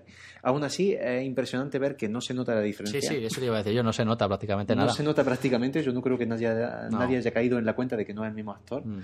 Um, pero vamos, que genial, ¿eh? o sea, el actor de Palpatine, al, igual que sobreactúa uh, en algunos aspectos de la nueva trilogía, en este capítulo me encanta mm. el personaje que hace.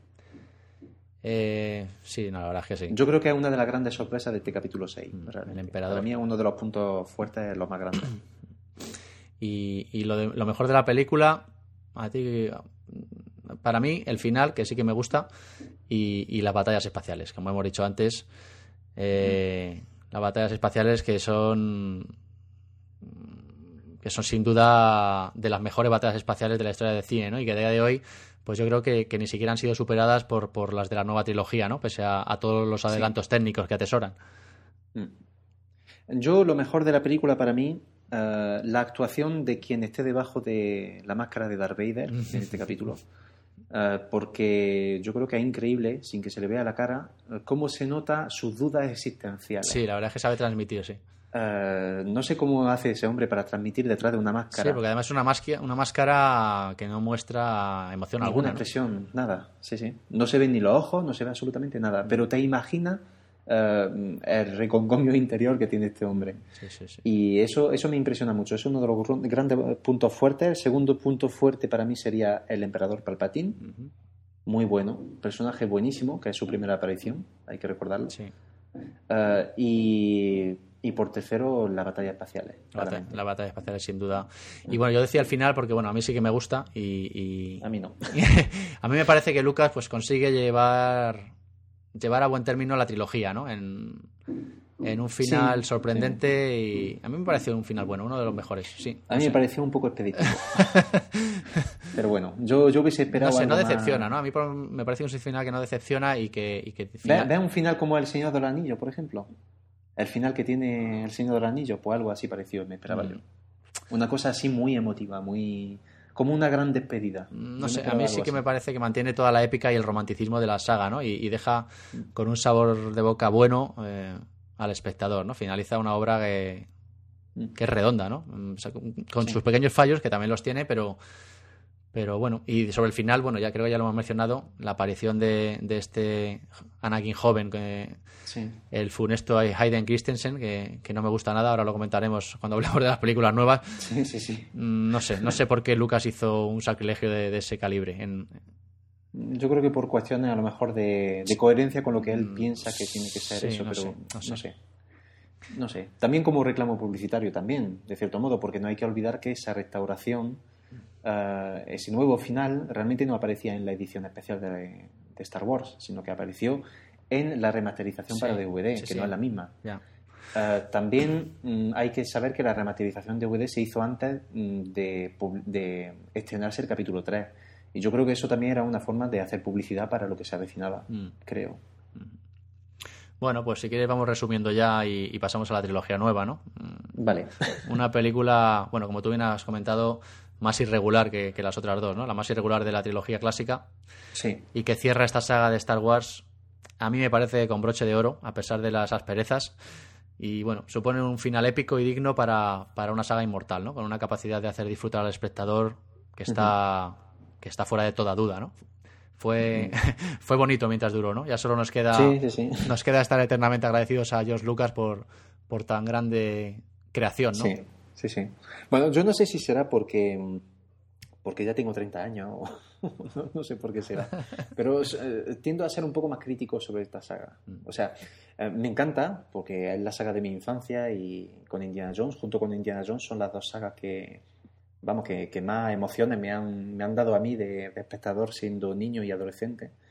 Eh, pero realmente eh, es verdad que mm, sigue habiendo fallos. Incluso en la trilogía original, como te he comentado, eh, sigue habiendo fallos. A excepción del grandísimo El Imperio Contraataca, que, Hombre, la, que para mí la- es directamente intachable. la perfección absoluta no existe, ¿no? En ningún aspecto de... Pues si, no, pues si existe, yo creo que Es el Imperio Contraataca se, se acerca peligrosamente a la perfección. ¿eh? Mm. Bueno, pues nada, eh, ahí queda nuestras opiniones sobre esta trilogía clásica, eh, sublime sin duda, pese a, a las críticas que pueda tener.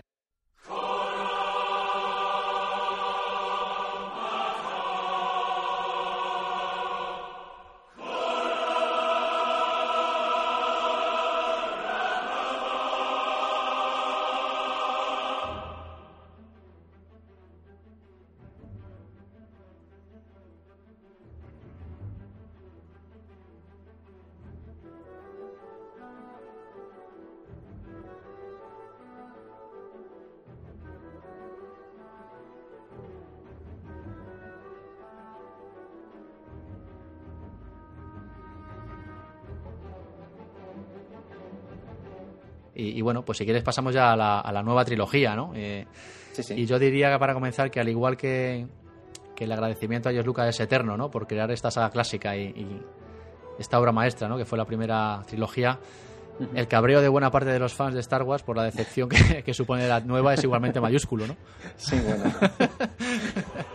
yo, yo, yo creo que de todas formas era un terreno bastante pantanoso desde un principio. Sí, pero joder, podía haberlo enfocado de otra forma, ¿no? No habría sido es igualmente Sí. difícil de abordar, pero, pero no sé, yo Bueno, creo que... tú, tú imagínate que quien se lance a ver esa saga ah, de ahora en adelante, ah, no, es decir, no gente de nuestra generación, sino gente de generaciones venideras, Claro, ahí está la clave. seguramente vean los capítulos de forma cronológica, pero no Un error, se hicieron. un error bajo mi punto de vista, pero sí, la verdad es que la intención de Lucas, claramente, eh, una de sus intenciones es esa, ¿no? De captar eh, a las nuevas generaciones a- a- hacia la saga, ¿no? Entonces, la mejor forma de captarlo y de mantener la atención hasta el final es hacer una serie increciendo.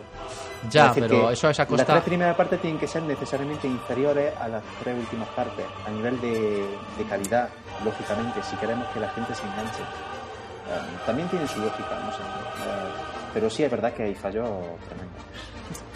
Sobre todo en el primer capítulo. El primero y el segundo, sobre sí. Bueno, pues nada. Bueno, en el segundo también, pero menos, porque en el segundo hay también cosillas que a mí sí me gustan y que compensan un poco. Pues nada, vamos a ir hablando detalladamente ahora de ellas. Empezamos, eh, bueno, temporalmente en la historia, esta nueva trilogía va en primer lugar y es una especie de precuela, ¿no? De la trilogía, de la trilogía original de la que hemos hablado, Sí. de hace 30 años.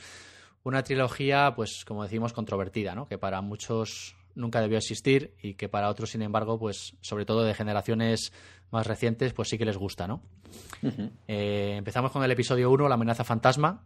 Sí. Mm, Estamos en el año 1999 y George Lucas pues continúa la saga de, eh, con el inicio de una nueva trilogía, ¿no? Que realmente, pues en lugar de continuar la historia, donde se queda en el retorno del Jedi, pues es una precuela que nos narra eh, la vida de Anakin Skywalker y de cómo se convierte en Jedi mm, Sí. para ser finalmente seducido por el lado oscuro, ¿no?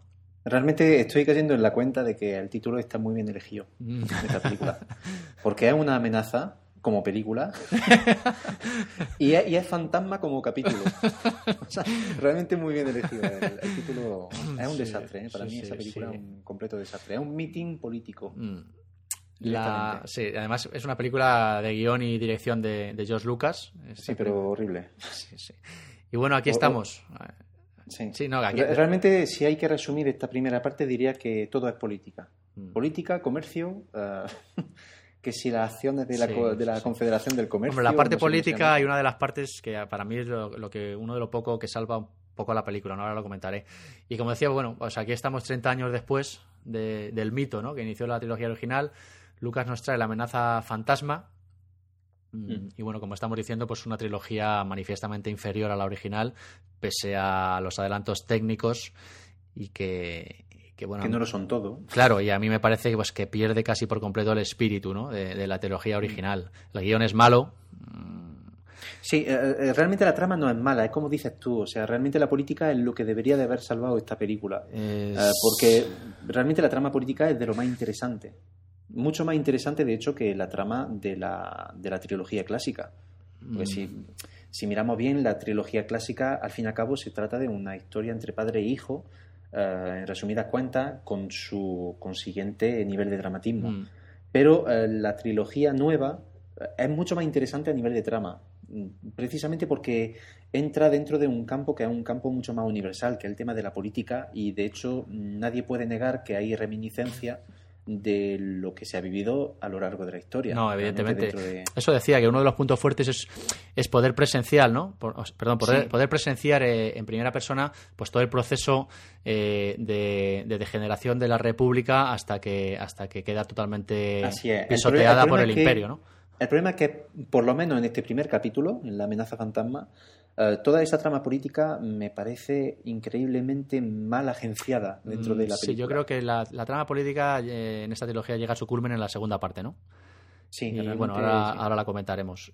Y, y bueno, pues eso, como decíamos, un guion malo y una película que da la impresión de que está más dirigida, pues eso, a adolescentes Sí. que a un público adulto, ¿no? Al público adulto que quedó embriagado por primera vez con la trilogía original, ¿no? Y- Sí, bueno, yo, yo vi la película en Francia por primera vez y en la versión francesa debo decir que odié a Jar Jar Binks desde el principio. Joder, eso, eso vamos. Pero eh, Te dan no lo ganas- odié tanto que cuando volví a ver la película en la versión española. Porque es que directamente en la versión española no se entiende Mira, yo nada de lo personalmente, que dice el condenado. personalmente a mí cada vez que aparece en pantalla me dan ganas de dar una paliza al personaje ese. Yo no, no entiendo, no entiendo eh, por qué Lucas metió a este personaje en la película. No lo sé. Es que no, Tampoco no hace, gracia ¿eh? ni siquiera a los niños pequeños. No, es que no es gracioso, es que es pesado. es la palabra. Mm, sí, sí, sí, sí. Es un personaje pesado. Es cargante. Y bueno, pues eso, mm, quizá por eso, porque está dirigida a la película a un público más infantil y, para mí es un intento sin duda de, fidelizar espectadores nuevos, ¿no? A, generaciones más, más recientes, mm, también pues enfocando el tema mucho más a, a la hora de, que consuman el merchandising de la franquicia, ¿no? Dejando un poco de lado pues a los fans de toda la vida, ¿no? Sí.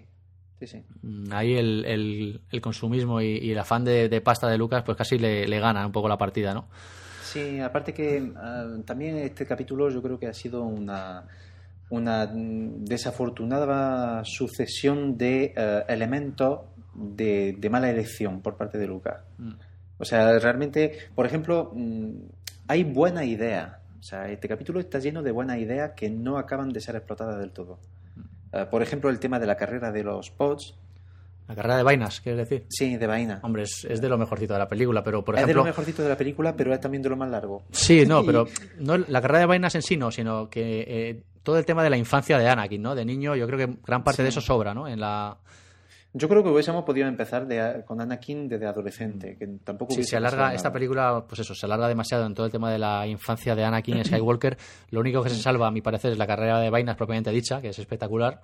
Sí. Pero, pero, pues eso, pierde, pierde tiempo para contar otras cosas más interesantes mm, que podría, haber, podría haberse ahorrado, ¿no? Todo el tema de la infancia de... Aparte que te, te, voy a comentar una cosa, a ver si me das tú la razón o no.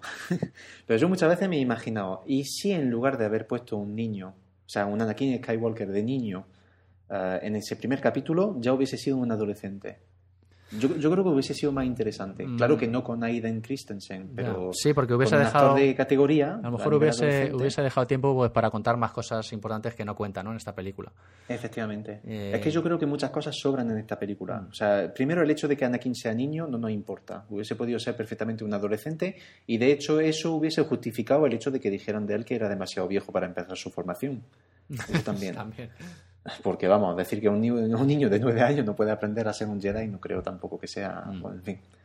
Que mm, si ya de por sí Luke era muy viejo, ya, ya, no te cuento. Si, si un niño de ocho años es muy viejo, entonces Luke era un abuelo. Sí, sí. de, hecho, lo, de hecho, Yoda lo dice, ¿no? En, pues, cuando, va Luke a, a Dagobah, sí, dice, viejo para empezar es demasiado viejo, es demasiado viejo y tal.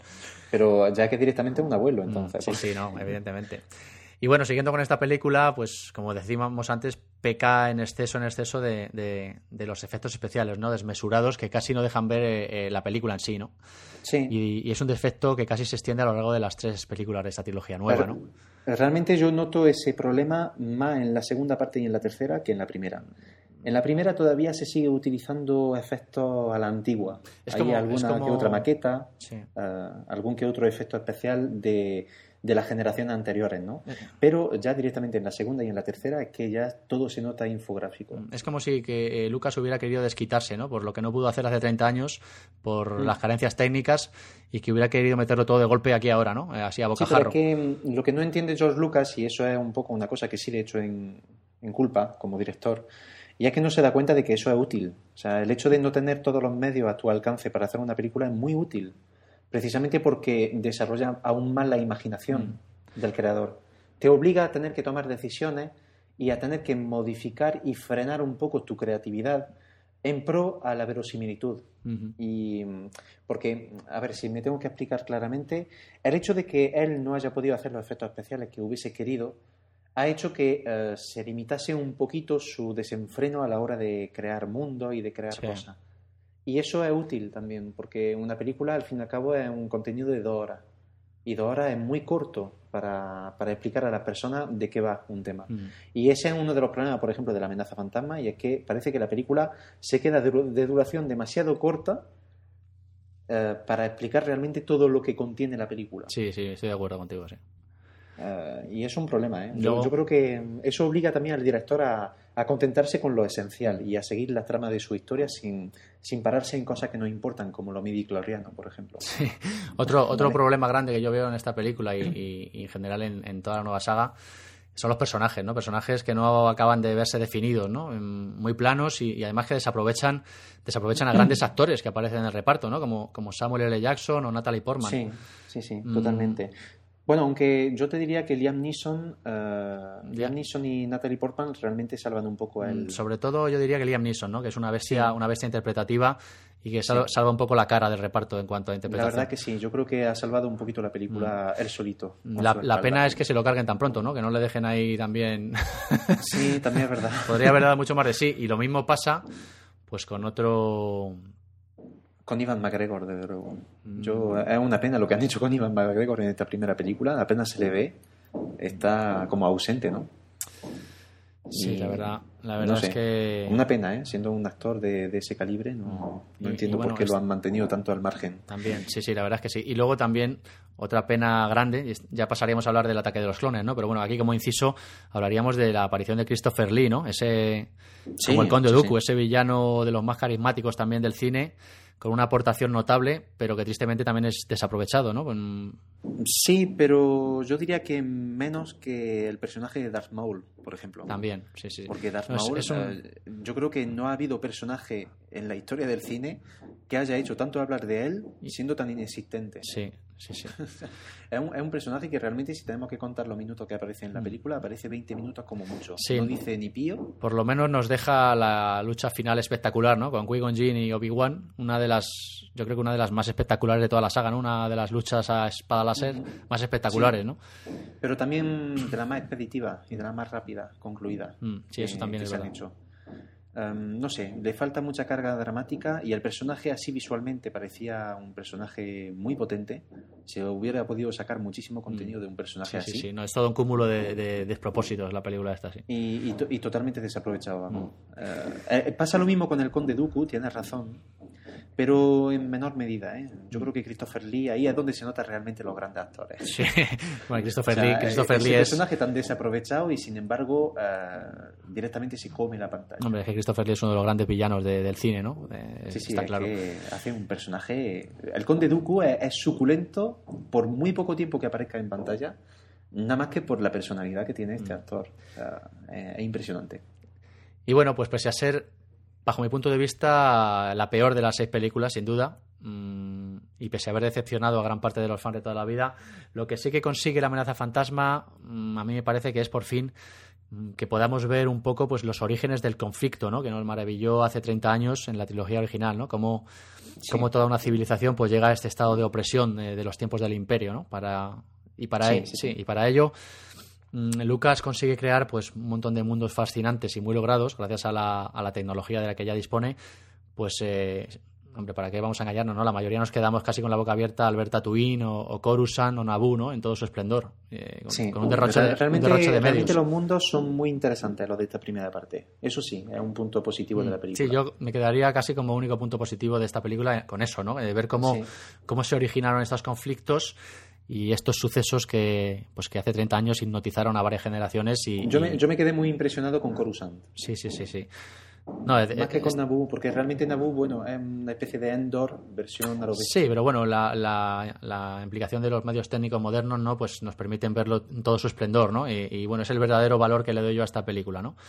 Pero, pero Coruscant realmente me ha impresionado. Yo creo que han, han hecho. O sea, ese mundo está muy bien creado mm. como capital del, imperio, del imperio. Bueno, sí, del imperio. Sí, claro. Como capital de la república que luego se convierte en imperio. Me recuerda mucho también a Trantor, ¿no? Ahí tenemos. Sí, sí, sí. Otra... Además que yo creo que totalmente inspirado de eso. sí, sí, Porque Trantor también es un planeta. Sí, sí, claro. Planeta capital. Planeta capital totalmente terraformado e inundado de, sí, sí, sí. de edificios, ¿no? De estos postmodernos.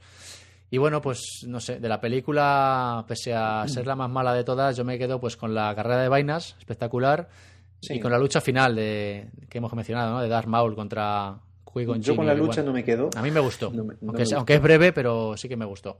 A mí me gustó solamente un momento, cuando serían a hacer, eh, a pegar salto como ninjas. eso, eso sí me gustó. Eh, la carrera de vaina está muy bien, pero un pelín larga. Pero no, sinceramente la película no me. No, hombre, yo estoy de acuerdo contigo, pero bueno, hay que quedarse con algo, ¿no? sí, sí, bueno, Liam Neeson. Yo me quedo con Liam Neeson. También, sí. Tristemente desaprovechado, como hemos dicho. Sí. Y bueno, pues ya para, para pasar al episodio 2, pues decir de esta película. eh, que bueno, este inicio de la nueva trilogía e incluso la nueva trilogía completo pues tiene dos propósitos fundamentales bajo mi punto de vista, ¿no? Como he dicho ya, uno es captar a las nuevas generaciones, las que no pudieron disfrutar del estreno de la trilogía original a finales de los 70 y, y principios de los 80, pues bueno, simplemente porque no habían nacido todavía, ¿no? Y en segundo lugar, por supuesto, a mí me parece que es explotar la gallina de los huevos de oro, ¿no? Incluso a costa de sí, incluso a costa, de poner en peligro el respeto del que goza esta saga desde, desde 1977 que se estrenó, mm. ¿no? Más, que la saga realmente el respeto hacia Darth Vader. bueno, yo diría, yo diría que respeto hacia la saga en, general. Sí. Yo, yo, creo que realmente fue un de propósito para ese personaje. Mm. Que hubiesen cogido un grandísimo actor eh, eh, de eso voy a hablar ahora en el ataque de los clones, ¿no? De, de, Christian, de este de Hayden Christensen, que bueno, como tú dices, a mí me parece un error garrafal por parte de Lucas, ¿no? Haber cogido a este a este actor para interpretar a Anakin. y, eso que se ha mejorado, ¿eh? sí, pero mira, pero no. Es el héroe, es, eh, ha convertido a Anakin Skywalker en el héroe con menos carisma de toda la saga de Star Wars, ¿no? seguro. Y, y, bueno, pues como digo, es un gran error, ¿no? Por su parte, es un actor que me parece malo, malo, malo, ¿no? Sí, malísimo. Hace cosas con la cara que le quitan toda credibilidad a todo lo que pueda decir o hacer.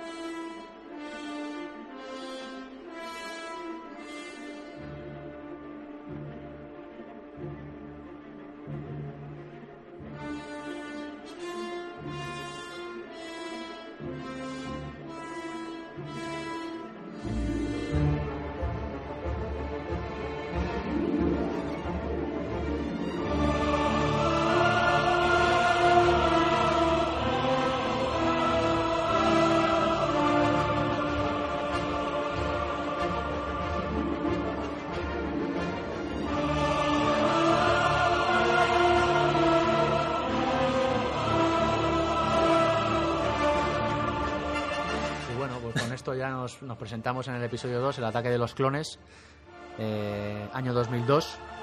Mm, llega la segunda película de esta nueva trilogía, ¿no? De nuevo dirigida por George Lucas.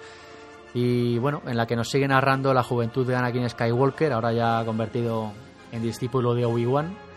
Y que, bueno, es el inicio del proceso de transformación en Darth Vader, ¿no? Se centra sobre todo esta película pues en la historia del Padawan Anakin y de la senadora Padme Amidala, ¿no? Y de su, su romance es, muy, es muy gracioso lo que dice de transformación, proceso de transformación de Darth Vader, porque yo realmente en estos dos siguientes capítulos el proceso de transformación que veo es el de Obi-Wan, más que el de Darth Vader. Sí, la verdad es que casi destaca más, sí. Sí, destaca bastante más. O sea que estamos en un primer capítulo en el que el personaje que interpreta Ivan McGregor es totalmente inexistente y no se acerca ni de lejos al personaje de Sí, aquí, aquí la verdad es que va más, afortunadamente. Y, y afortunadamente en el segundo capítulo ya pega un salto gigante.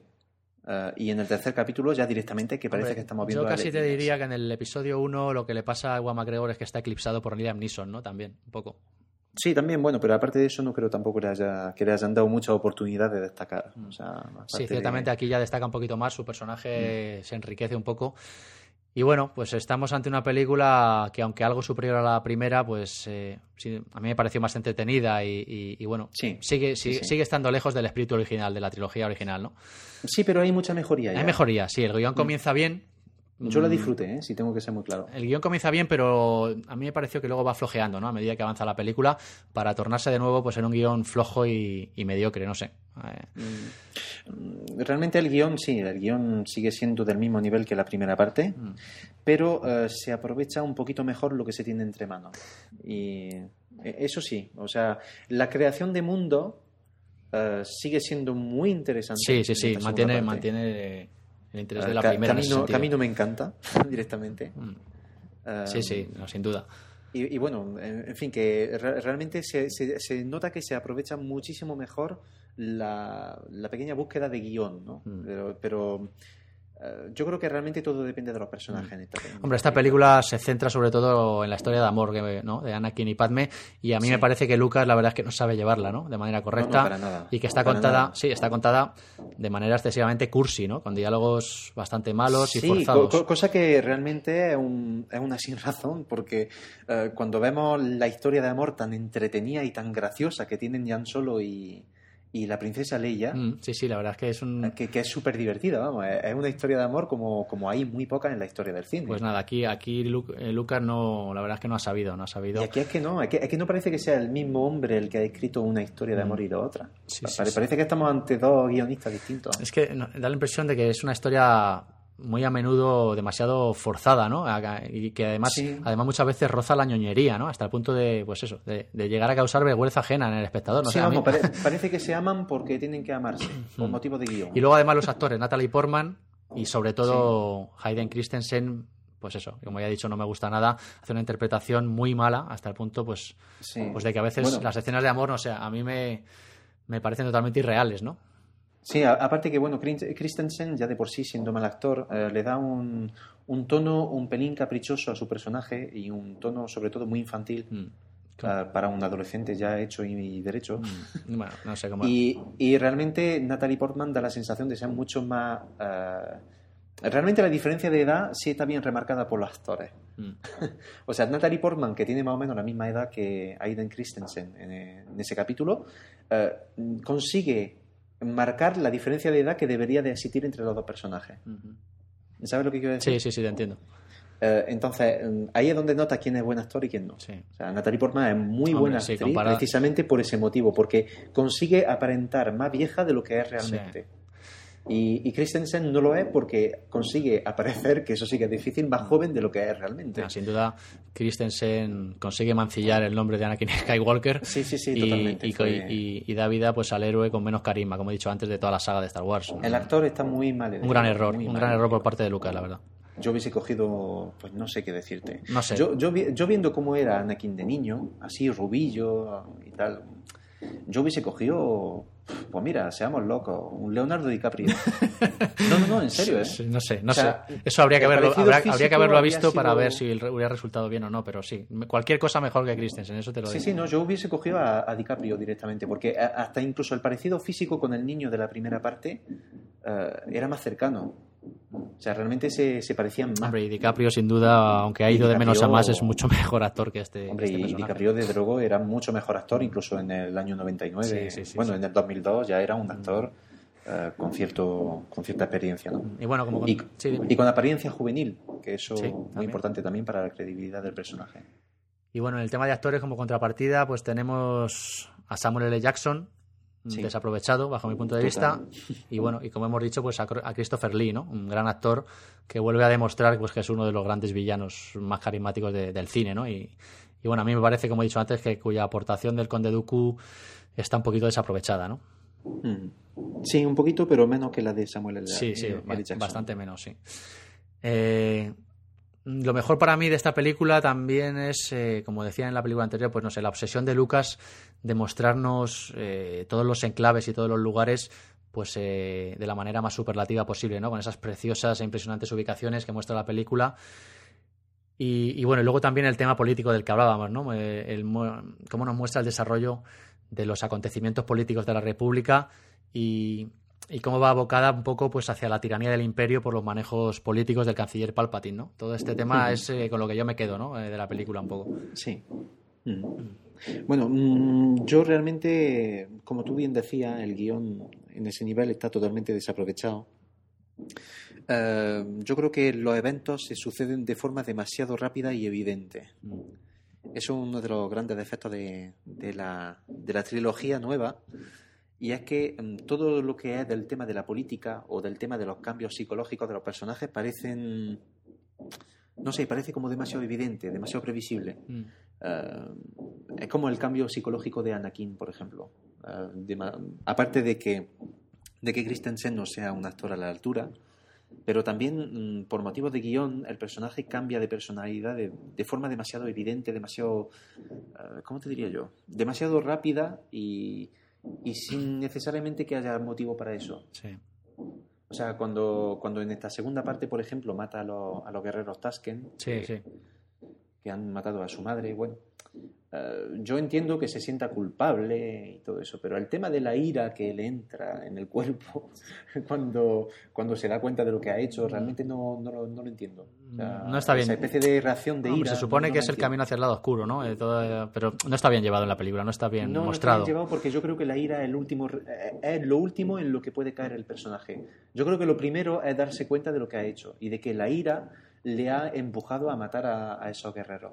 Pero el hecho de que la tome con Natalie Portman en la escena siguiente no tiene lógica para mí. O que la tome con Obi-Wan. ¿Qué tiene que ver Obi-Wan con todo esto? O sea, realmente no. Hombre, yo creo que ahí, parece un poco resentido, ¿no? Con, los Jedi y con Obi-Wan, pues por no promocionarle, ¿no? Sí. No sé, eso también a lo mejor ahí influye ese tema también, no sé. Sí, pero eso lo único que hace es acentuar todavía el, lado infantil de ese personaje. Mm. Porque según los motivos de la historia, eh, suponemos que Obi-Wan en el primer capítulo tiene la misma edad que Christensen, perdón, que Anakin en la segunda parte, más o menos. Sí. Eh, sin embargo, parece eh, uno podría ser su hermano mayor. sí, Y, es un, un, pelín raro, no sé. Mm. Hay una cosa ahí que no me cuadra. Mm. En la transformación física y. Bueno, física sí un poquito más. Es decir, eh, entre el segundo y el tercer capítulo, el cambio físico de Anakin y de su personalidad me parece acertado. Lo que no me parece acertado es lo que pasa dentro de la película. Mm. Y... En fin, no sé si me explico. Sí, sí, sí, te entiendo, te entiendo. Sí, no, a mí me parece un cúmulo de despropósitos. Todo el tema de Anakin, la verdad es que no, no me parece bien llegado en absoluto. Y bueno, pues para ir ya finiquitando este episodio 2, si quieres, eh, ¿con qué te quedas de la película? ¿Escenas o, vamos a sacar algo, a intentar sacar algo bueno, no? Yo la batalla de Geonosis. Eh, sí, sí, esa te va decenas de Jedis ahí luchando, ¿no? En, la gran batalla, la verdad es que merece la pena.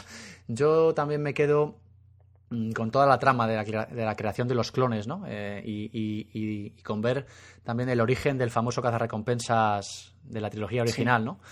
Sí. Mm, no sé, es digno de ver también un poco el origen de todo esto. Y sí, además. es decepcionante también para mí. Mm, sí, bueno, además por lo menos mantiene un poco la coherencia ¿no? de toda la mitología de la saga. Sí, pero es que, que esa, esa, es la clase de personajes que yo creo que no deberían de tener explicación. O sea, creo que Boba Fett hubiese tenido que ser Boba Fett desde el principio. Es decir, ahora mismo vemos a un Boba Fett pequeño. Hmm. O sea, de niño. Sí. Realmente.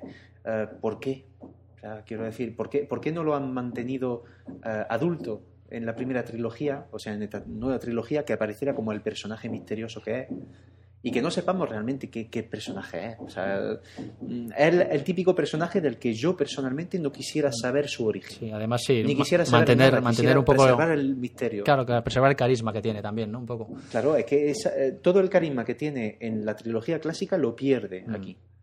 Precisamente porque sabemos quién es, de dónde viene y lo que ha hecho. Mm, y, ya a raíz de ahí parece que ya el encanto del personaje se pierde por completo. Lo mismo pasa con Darth Vader, realmente. Mm.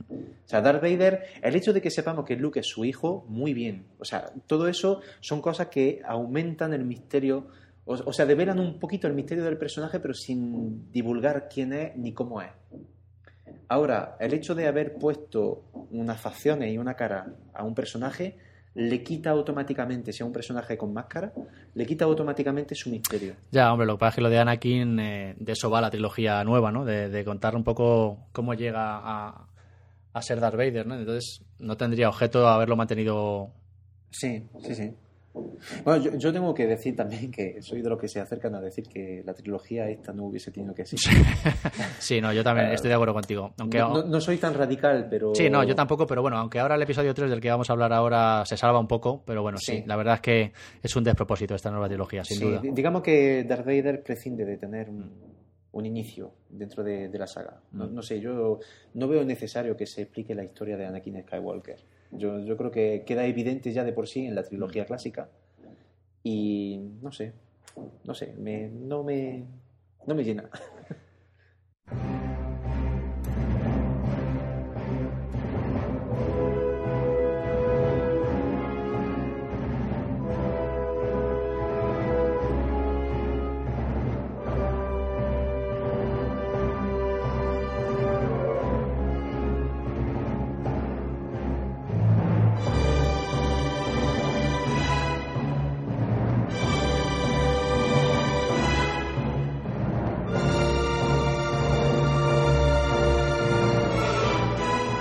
Bueno, pues nada, si quieres ya vamos a pasar a hablar del episodio 3, ¿no? Que es el que Sí. sin duda tiene más jugo de esta nueva trilogía, la venganza Sí, de los sí. la venganza de los Sith.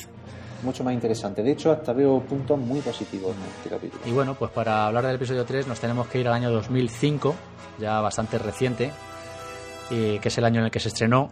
Y bueno, pues nos encontramos con que después de los episodios 1 y 2 eh, decepcionantes de los que hemos hablado, pues parece que en el episodio 3 eh, George Lucas pues eh, casi como que despierta un poco de su letargamiento y pone, y pone un aceptable colofón a, a- a una trilogía que bueno, que sin duda parece que va de menos a más, ¿no? Sí. aunque desafortunada en conjunto, pero bueno, mm, por fortuna este episodio 3 termina por convertirse en algo mm, remotamente parecido a lo que los fans de la saga estaban esperando, ¿no? Y, y- Sí. y es casi como si los episodios 1 y 2 no existieran, ¿no? Y solo fuese válida esta tercera parte. Ah, efectivamente, sí. De hecho, es uno de los grandes puntos fuertes de, esta, de este capítulo, eh, la capacidad que ha tenido Lucas eh, de hacer una transición em, que, que se pueda aceptar. Es decir, eh, este tercer capítulo yo dudaba claramente de que pudiera hacer una, una transición coherente con el cuarto capítulo. Y realmente, pues a mi gran sorpresa, yo creo que sí lo ha Mm, sí, logrado. sí, sí, yo también creo que lo consigue, sí. Sí, sí, consigue... Al igual que no lo ha logrado para el personaje de Darth Vader, Mm. que sigue siendo un personaje eh, cuya historia ha sido tratada de forma un poco expeditiva. Ha sido bastante malograda, sí. Sí, pero en el conjunto de la, de la saga y del universo Star Wars, si tengo que llamarlo de alguna forma, creo que sí ha conseguido lograr una transición coherente. Sí, sí, sí, estoy de acuerdo. Y además eh, en esta película, pues también, ¿por qué no decirlo? Consigue mantenernos bastante más pegados a las butacas, ¿no? Del cine, sí, sí, pues admirando las estupendas escenas de acción. Los. Yo, yo la disfruté, ¿eh? sí, sí, yo esta parte, también la disfruté. Y, y bueno, y además recupera parte de la magia perdida, ¿no? En las otras, en las otras películas. Con, y como decías tú, pues consigue construir un estupendo final, ¿no? Para la trilogía. Que, que, como bien dices tú, pues sirve a la perfección como nexo de unión, eh, Sí. no solo con la trilogía clásica, sino como nexo de unión, pues también entre, diría yo, entre dos generaciones de fans, ¿no? Que han ido creciendo y, y soñando con las aventuras de los caballeros Jedi, ¿no? Con, con Sí, los yo creo que este, este capítulo es como dices tú, el del acercamiento, realmente. Mm. Eh, Consigue acercar una generación con otra. Yo creo que todos los que estábamos en el cine, seamos adolescentes o seamos de nuestra generación, eh, yo creo que todo el mundo ha disfrutado realmente de este capítulo. Mm. Porque mm, cada uno podía encontrar algo que le gustase. Mm. Es decir, eh, tenemos al típico héroe adolescente con sus dudas existenciales, etcétera, que eso es lo que interesa realmente a la generación de ahora. Y eh, nosotros tenemos el universo Star Wars que todo encaja, que queremos ver cómo las cosas encajan. Mm. Una trilogía con otra, a ver qué. Sí, sí, Y en ese sentido yo sí he disfrutado. Yo he visto este capítulo como algo que realmente eh, hace que encaje, no a la perfección, pero, pero encaja bastante bien. Sí, y además volvemos a estar ante una película, yo diría que oscura, que vuelve a retomar un poco el cariz de tragedia griega, ¿no? De, de la saga Sí, original. sí, totalmente, Y además, eh, pues eso, oscura y desoladora, que por fin se aparta un poquito de la ñoñería y el infantilismo reinantes en las dos entregas Sí. anteriores, ¿no? Con personajes más Que, que creíbles. realmente lo que estás diciendo tú se resume a una sola escena. ¿eh? Es decir, toda la película en sí es interesante, tiene, tiene su, su lado interesante, pero yo eh, realmente es una escena, una escena que yo pensaba que no iba a ser buena, fíjate por dónde. Pero realmente esa escena tremenda que es el combate entre Obi-Wan y, y Anakin, Mm. que a mí me parece una escena tremenda realmente. ¿eh? Esa escena Yo- yo- y, y- y luego el final, ¿no? En el que desemboca, que a mí me parece muy bueno sí, también. sí, sí. Me parece buenísimo. Eso sí que ha sido llevado a cabo, a- a cabo muy bien. Sí. O sea, todo, todo el proceso de cambio psicológico de, de Anakin no me parece en nada acertado. Es un despropósito, como hemos dicho. Totalmente. Me parece expeditivo, demasiado rápido, eh, demasiado evidente. Pero demasiado- es que ha caído en el lado oscuro tan Claro, rápido. pero demasiado rápido por lo que hablábamos antes, ¿no? Porque en la- el episodio 1 y 2 se entretiene eh, en cosas Sí. que no debería haberse entretenido y luego, pues en el episodio 3 todo sucede demasiado abruptamente, ¿no? Sí, y, y realmente una vez que Anakin cae en el lado oscuro, cuando realmente ya parece que George Lucas se ha liberado de su peso y ya parece que por fin decide disfrutar con el personaje de malo otra vez. Mm. O sea, eh, eh, Anakin una vez convertido en Sith, parece que toda la película realmente cobra su sentido.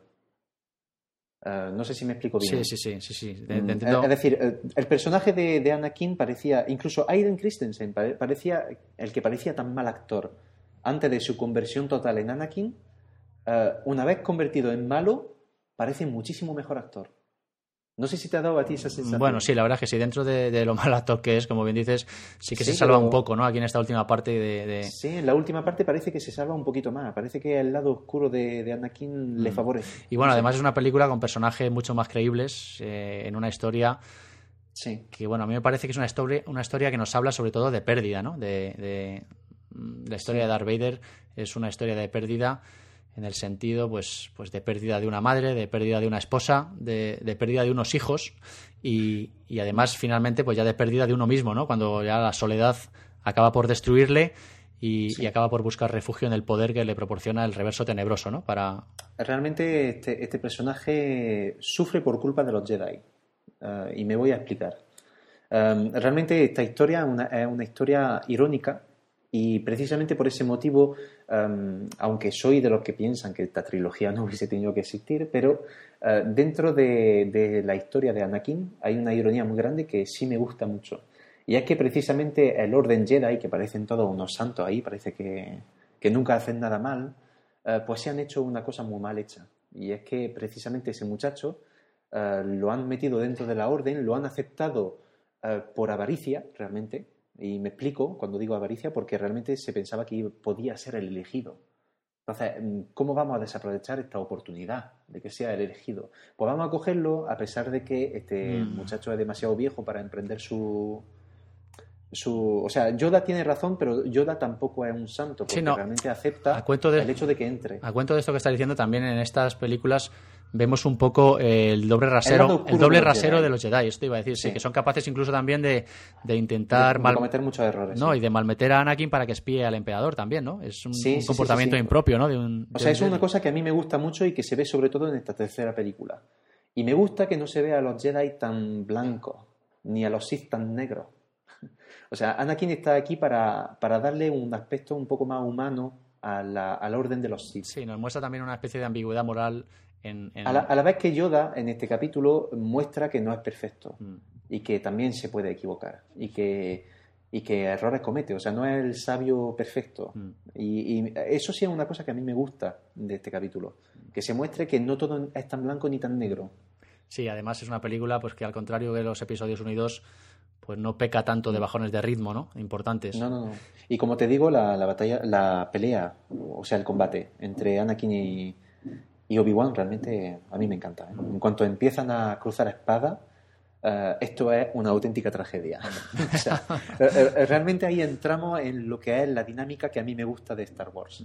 Que las emociones te lleven a sacar el Claro, es que esta película, como yo decía antes, mm, en cierto modo recupera un poquito el espíritu, ¿no? El espíritu de la, De la trilogía original. Como, esa escena de la trilogía original, ¿no? que, a mí son de las que más me gustan. Mm. Cuando el bueno está tentado en coger su espada, en desenvainarla, pero resiste. resiste. O sea, no, no, no, no, no la cogeré, no cederé a la tentación del lado oscuro. Y, todo eso es lo que a mí me gustaba mm. de, Star Wars. Y cosa que no he visto ni en el capítulo 1 ni en el capítulo 2, y sí vuelvo a verlo en este capítulo 3. Mm.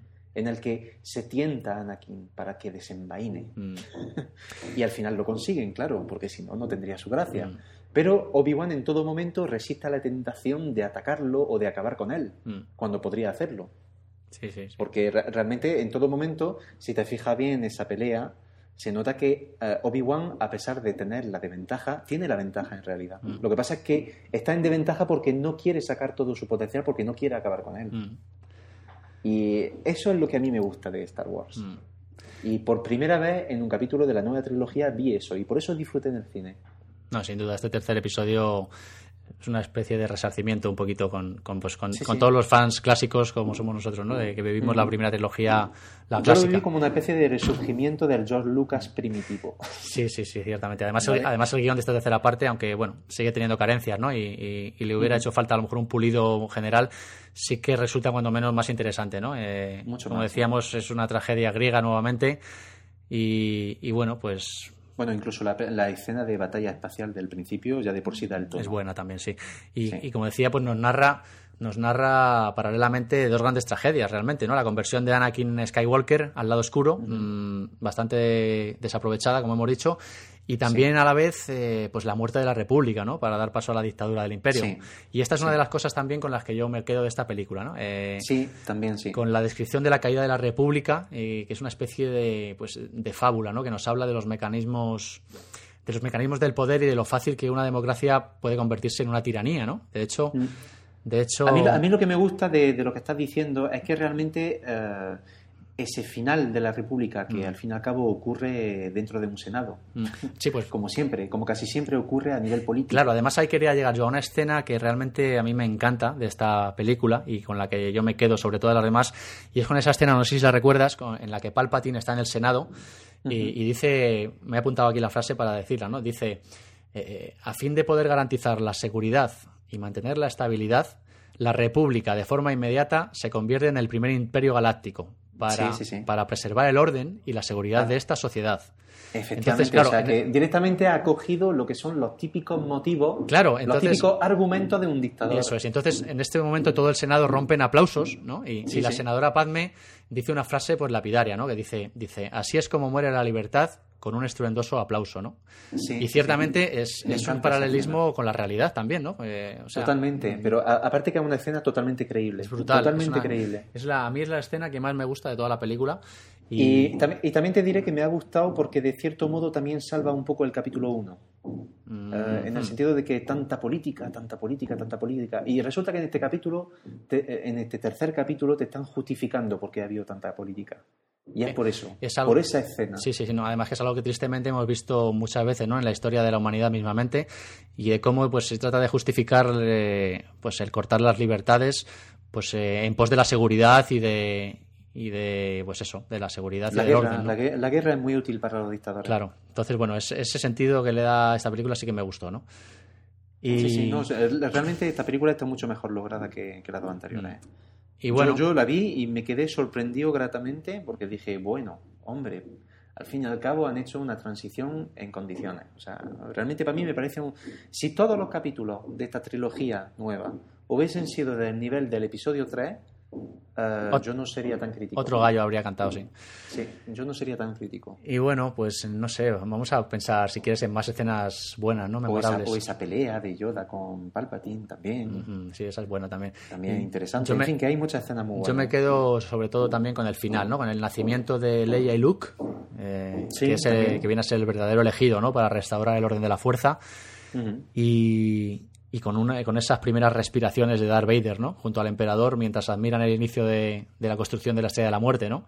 También, sí, sí. Eh, la verdad es que tras ver la película y ver este final es difícil eh, eh, que no te entren ganas de volver a ver otra vez la trilogía clásica, que es, a, es verdad, a mí sí, me sí. pasó. Y, y además, eh, al volver a ver la trilogía clásica, ¿no? Después de ver estas, estas películas, eh, a mí lo que me pasó, curiosamente, es que mmm, todo el tiempo tienes presente que Anakin está ahí dentro, ¿no? Eh, dentro de esa sí. máscara y que está ahí sufriendo eternamente, ¿no? Te da una nueva sensación, un nuevo punto de vista de Darth Vader, ¿no? Que eso también, sí. este último episodio de la trilogía nueva, yo creo que eso lo consigue, ¿no? Es otro punto a favor, ¿no?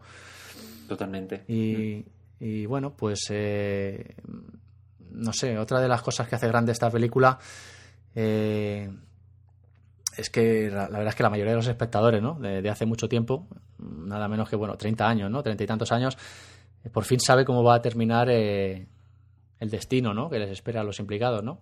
Sí, sí, sí. A Anakin y a Padme, ¿no? Eh, mm. Pero lo que... Lo, sí. Pero bueno, es, es, lo que te digo. Yo, yo, realmente resumo esta trilogía nueva a este tercer capítulo. o sea, para mí, eh, la, el único motivo por el que acepto esta trilogía sí. es por este tercer no, yo, capítulo. Ya como hemos dicho, y estoy de acuerdo contigo, es una trilogía que, que no hubiera debido existir si no fuera por este capítulo que salva un poco los muebles, ¿no? Sí, que eh, hace una perfecta introducción al capítulo 4. Pero lo, lo, que decía, yo me quedo, pues, pues eso, con 30 años después, pues, precisamente pues poder ver eh, el orden en el que en el que luego van cayendo pues todas las piezas, ¿no? Eh, poder sí. ver el orden en el, en el, que termina la República, el fin de los Jedi, el fin de Anakin y el nacimiento de pues de uno de los más grandes villanos de la historia del cine, ¿no? Pues Además, si, si te has aventurado tú a, a hacer el intento eh, de ver directamente el episodio cuarto después del episodio 3, cosa que yo sí he hecho. sí, sí, yo, yo eh, ya te Ah. digo que he visto las seis películas eh, antes Una de... cosa que me fascina es que eh, es cuando pasamos del capítulo 3 al capítulo 4 sabemos que han pasado algo así como 20 años. ¿no? Y es muy, muy, muy interesante ver cómo ha evolucionado la galaxia en esos 20 años. O sea, hemos pasado de tener vehículos súper modernos, nuevos, flamantes, a tener, a tener eh, los mismos objetos, pero mucho más viejos en aspecto. Mm. O sea, mm, No, el nexo, no como novedad, hemos dicho ¿no? Pero- antes, pero, eh, es- pero de por sí el hecho de que la película sea más antigua también ac- acentúa aún más esa sensación. no, y además Mm. el De que hemos episodio... pasado de algo nuevo a algo totalmente decrépito y antiguo. Sí, el episodio 3 en todos los sentidos funciona muy bien como nexo de unión, ¿no? Eso ya hemos dicho y, y es un mérito que no podemos quitarle. Y, Sí, sí. y, y bueno, pues la verdad es que todo eso que hemos dicho, ¿no? Ver el fin de la República, el fin de los Jedi y el nacimiento de Darth Vader mm, no tiene precio, ¿no? Es uno de los puntos positivos, ¿no? De este episodio 3. Ujú. Eh, y También entender un poquito más la relación en la serie clásica, eh, en la saga clásica, perdón, eh, que tienen la relación entre Anakin y, y Obi-Wan también. Es muy interesante observar la relación entre Darth Vader y Obi-Wan en la trilogía clásica, pero yo creo que este tercer capítulo permite entender mejor esa relación también. Mm. Cosa que también es muy interesante y no le quita ningún misterio al personaje. Ujú. Sí, sí, sí. Pues nada, si quieres ya finalizando este episodio 3, no sé, la, la venganza Sí. de los Sith, pues podemos decir, Mm. creo que estamos de acuerdo en que sin duda es la mejor de esta polémica nueva trilogía. Mm, Sí. Una película que en cierto modo, y solo en cierto modo, reconcilia a George Lucas con los fans de la saga y, y, bueno, como digo, en cierto modo porque no tiene perdón el haber desaprovechado de manera tan flagrante pues las dos entregas anteriores, ¿no? Que, Sí. Que no- De, hecho, de hecho, el episodio 3 yo lo recomiendo por, por separado. Es de- es decir, eh, si no queréis ver los capítulos 1 y 2, lo que sois oyentes, no, no miréis esos capítulos. Mirad directamente el tercero porque en total no pasa nada. bueno, podéis ver el tercer capítulo sin haber visto los dos primeros. Entenderéis igualmente la historia y aparte que sirve de buena introducción para Yo imagino y espero que todos los que nos estén escuchando hayan visto ya la, la saga, porque si no les estamos destripando toda la, toda, todas las películas. Bueno, 30 años después yo creo que ya no hay mucho Claro, por eso. Y bueno, pues tiene delito, como decía, que esta tercera parte, que no haya sido hasta, hasta esta tercera parte cuando George Lucas haya empezado a mostrar tímidamente pues un atisbo Sí. del espíritu grandioso de la trilogía clásica, ¿no? Sí, Nos sí, quedamos con eso.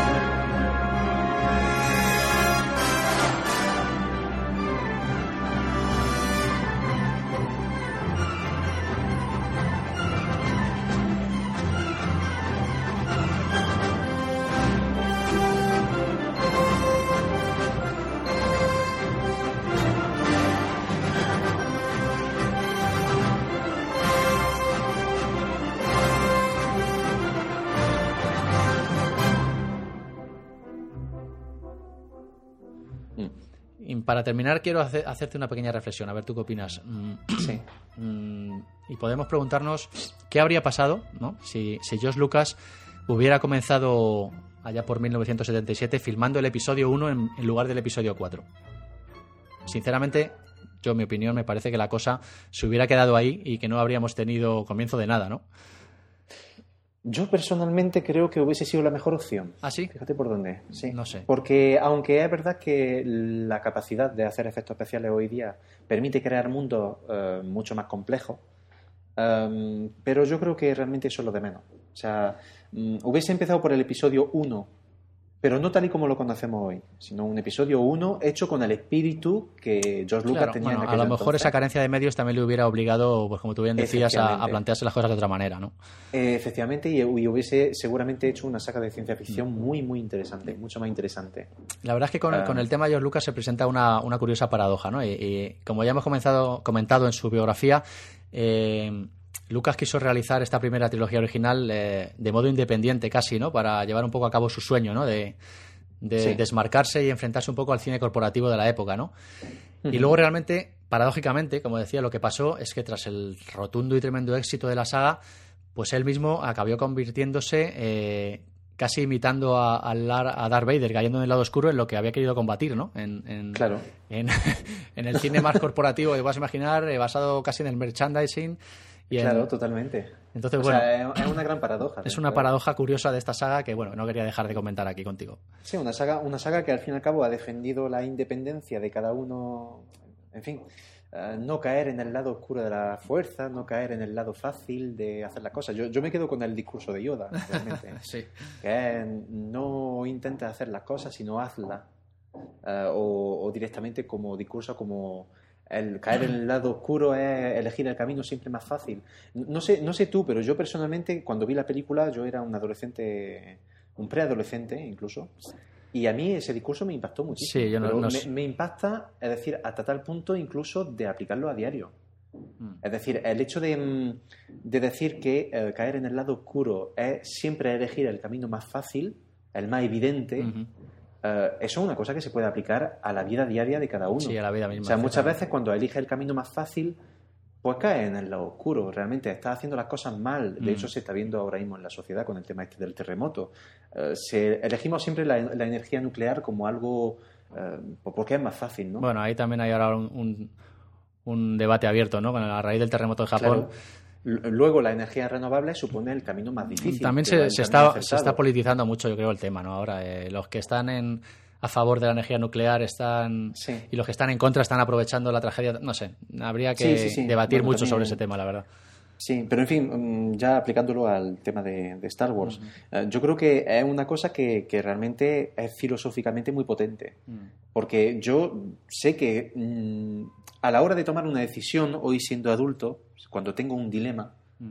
y tengo que tomar una decisión, siempre voy a tomar la decisión menos evidente. Sí. No sé por qué, pero supongo que será por eso, porque es que yo de adolescente esa frase me impactó muchísimo cuando Yoda dice eso. Cuando dice eh, que caer en el lado oscuro es elegir el camino más fácil, guiado- más rápido, has, más guiado- has- guiado tu vida por la senda del Jedi. Pues, eh, bueno, no siempre. no siempre, ni mucho menos. No, pero es verdad que siempre es una cosa que tomo en cuenta a la hora de tomar una decisión cuando tengo una duda. Siempre me pregunto, oye, eh, Pues no es fácil. esto, es, eh, esto es la vía más, más seductora, ¿no? La verdad es que no es Pero a fácil. lo mejor no sea la- el, el camino correcto. No es fácil y es algo que te honra si lo haces así, la verdad es que sí. O, o sea, eso me ha llevado a plantearme que a lo mejor lo que parece más fácil o más, o más atractivo no es necesariamente lo mejor. Eh, ¿Me entiendes? Sí, sí, O sea, sí, te entiendo. Es una cosa que se puede aplicar a diario. Se puede sacar eh, esa conclusión de, de esto, sí. Mm. Y bueno, pues llevamos ya dos horas de grabación, Sebastián. Sí. Esto vas a tener que montarlo. ¿eh? La, ver- joder, eh, la edición me va, me va a costar sudor y lágrimas, pero bueno, todo sea por, sí. todo sea por Star Wars. Pues sí. Y bueno, si quieres para terminar ya podemos mencionar así muy de pasada, pues eh, alguna obra más que haya relacionada con la saga. Yo así de a bote pronto se me ocurre la serie de televisión de las Guerras Clon, ¿no? De Sí, animación, sí, que creo que fue estrenada en el, en el 2008. Sí, fue muy graciosa. Y Eh, pero yo echo de menos una, un producto televisivo que realmente esté basado de forma muy seria en la primera trilogía, en la trilogía clásica. Eh, porque mucha guerra clon, eh, mucho protagonismo a la guerra clon, pero realmente a mí es lo que menos interesante me parece de, todo, de toda la saga. no sé, Yo quizá- estaría más bien por hacer una serie que fuese un puente de transición entre la trilogía clásica y la, Mm. Y la trilogía de la guerra clon, precisamente. Bueno, quién sabe, quizá en el futuro se habla por ahí que, de- que Lucas el tiene, origen de Jan Solo, tiene algún proyecto por ahí en mente que no se sabe muy bien de qué va a ir. Y, y Mm. a- eh, ayer, precisamente por Twitter, alguno de mis seguidores me comentando que íbamos a grabar y tal, me, me recordó también un spin-off que hay de los Ewoks, no sé si tú lo conoces. Ah, sí, pero sí, no, pero no. No, yo no lo he visto tampoco, Era, es solo por mencionar un poco, ¿no? Yo, yo vi la película del 87 Mm. de los Evox Sí. y no me gustó. No, nada. a mí tampoco. Horrible. Es, es fantasía. Ya no es ni. Mm. ciencia ficción, ya directamente es fantasía, pero de la mala, ¿eh? Sí, no, no, ya esa tampoco, tampoco, Eso, tampoco quedará para el recuerdo. Y luego también hay, eh, creo recordar una serie de dibujos animados bastante antigua, cuyos protagonistas son precisamente C3PO y R2D2. No sé si Ah, la sí, conoces. bueno. Sí, eso ya es un poco más gracioso. Sí. Sí. Y bueno, um, como, como También se derribó en, en cómics. de cómics, sí, Ah. también. Y bueno, pues un poco así como, como legado de Star Wars, aparte de, las, de los seis episodios, no se me ocurre ninguna otra cosa. Lo mismo hay algo más por ahí, pero Mucho libro. mucho, libro, claro. Mucha novela. Sí, eso sí, claro. Ah, Muchísimas. De hecho, algunas muy interesantes, como por ejemplo El heredero del imperio. Hay una que se llama así, eh, cuya historia ocurre, me parece que son cinco años después de, de Retorno del Jedi. Y es muy interesante. Cuenta la historia de un general que, eh, bueno, es un poco como la historia de, de Tejero, ¿no? Con el tema del franquismo. Eh, no, sí, es verdad, eh, eh, se puede poner en paralelo perfectamente. O sea, es como una especie de intento de golpe de Estado. Eh, básicamente, hay un general que se llama Caín, me parece, el general Caín o algo así No sé, yo no lo he leído. que es un antiguo general del pues de, del emperador y que pues decide decide intentar volver a recuperar el poder para el imperio y bueno lo intenta y fracasa obviamente pero pero en fin que me parece una historia interesante Bueno, pues nada, ahí queda todo eso. Y, y bueno, eh, si te parece, vamos a intentar ir despidiéndonos ya antes de terminar. Sí. Y como viene siendo costumbre en el podcast, pues vamos a escuchar una promo. Y si te parece, pues luego a la vuelta de la promo, pues ya nos despedimos de nuestros oyentes. Hasta el próximo episodio. Vale Así que nada, dentro audio.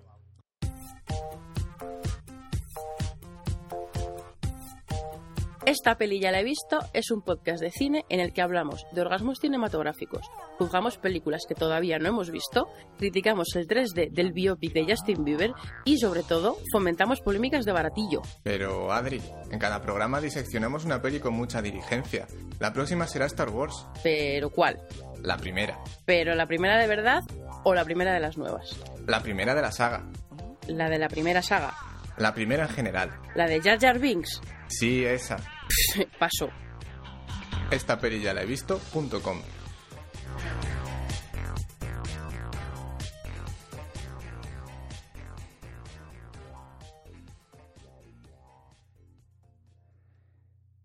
Y bueno, pues eh, por hoy por hoy es todo. Espero que haya sido de vuestro agrado este modesto repaso que, que le hemos dado en la biblioteca de Trantor a, a Star Wars.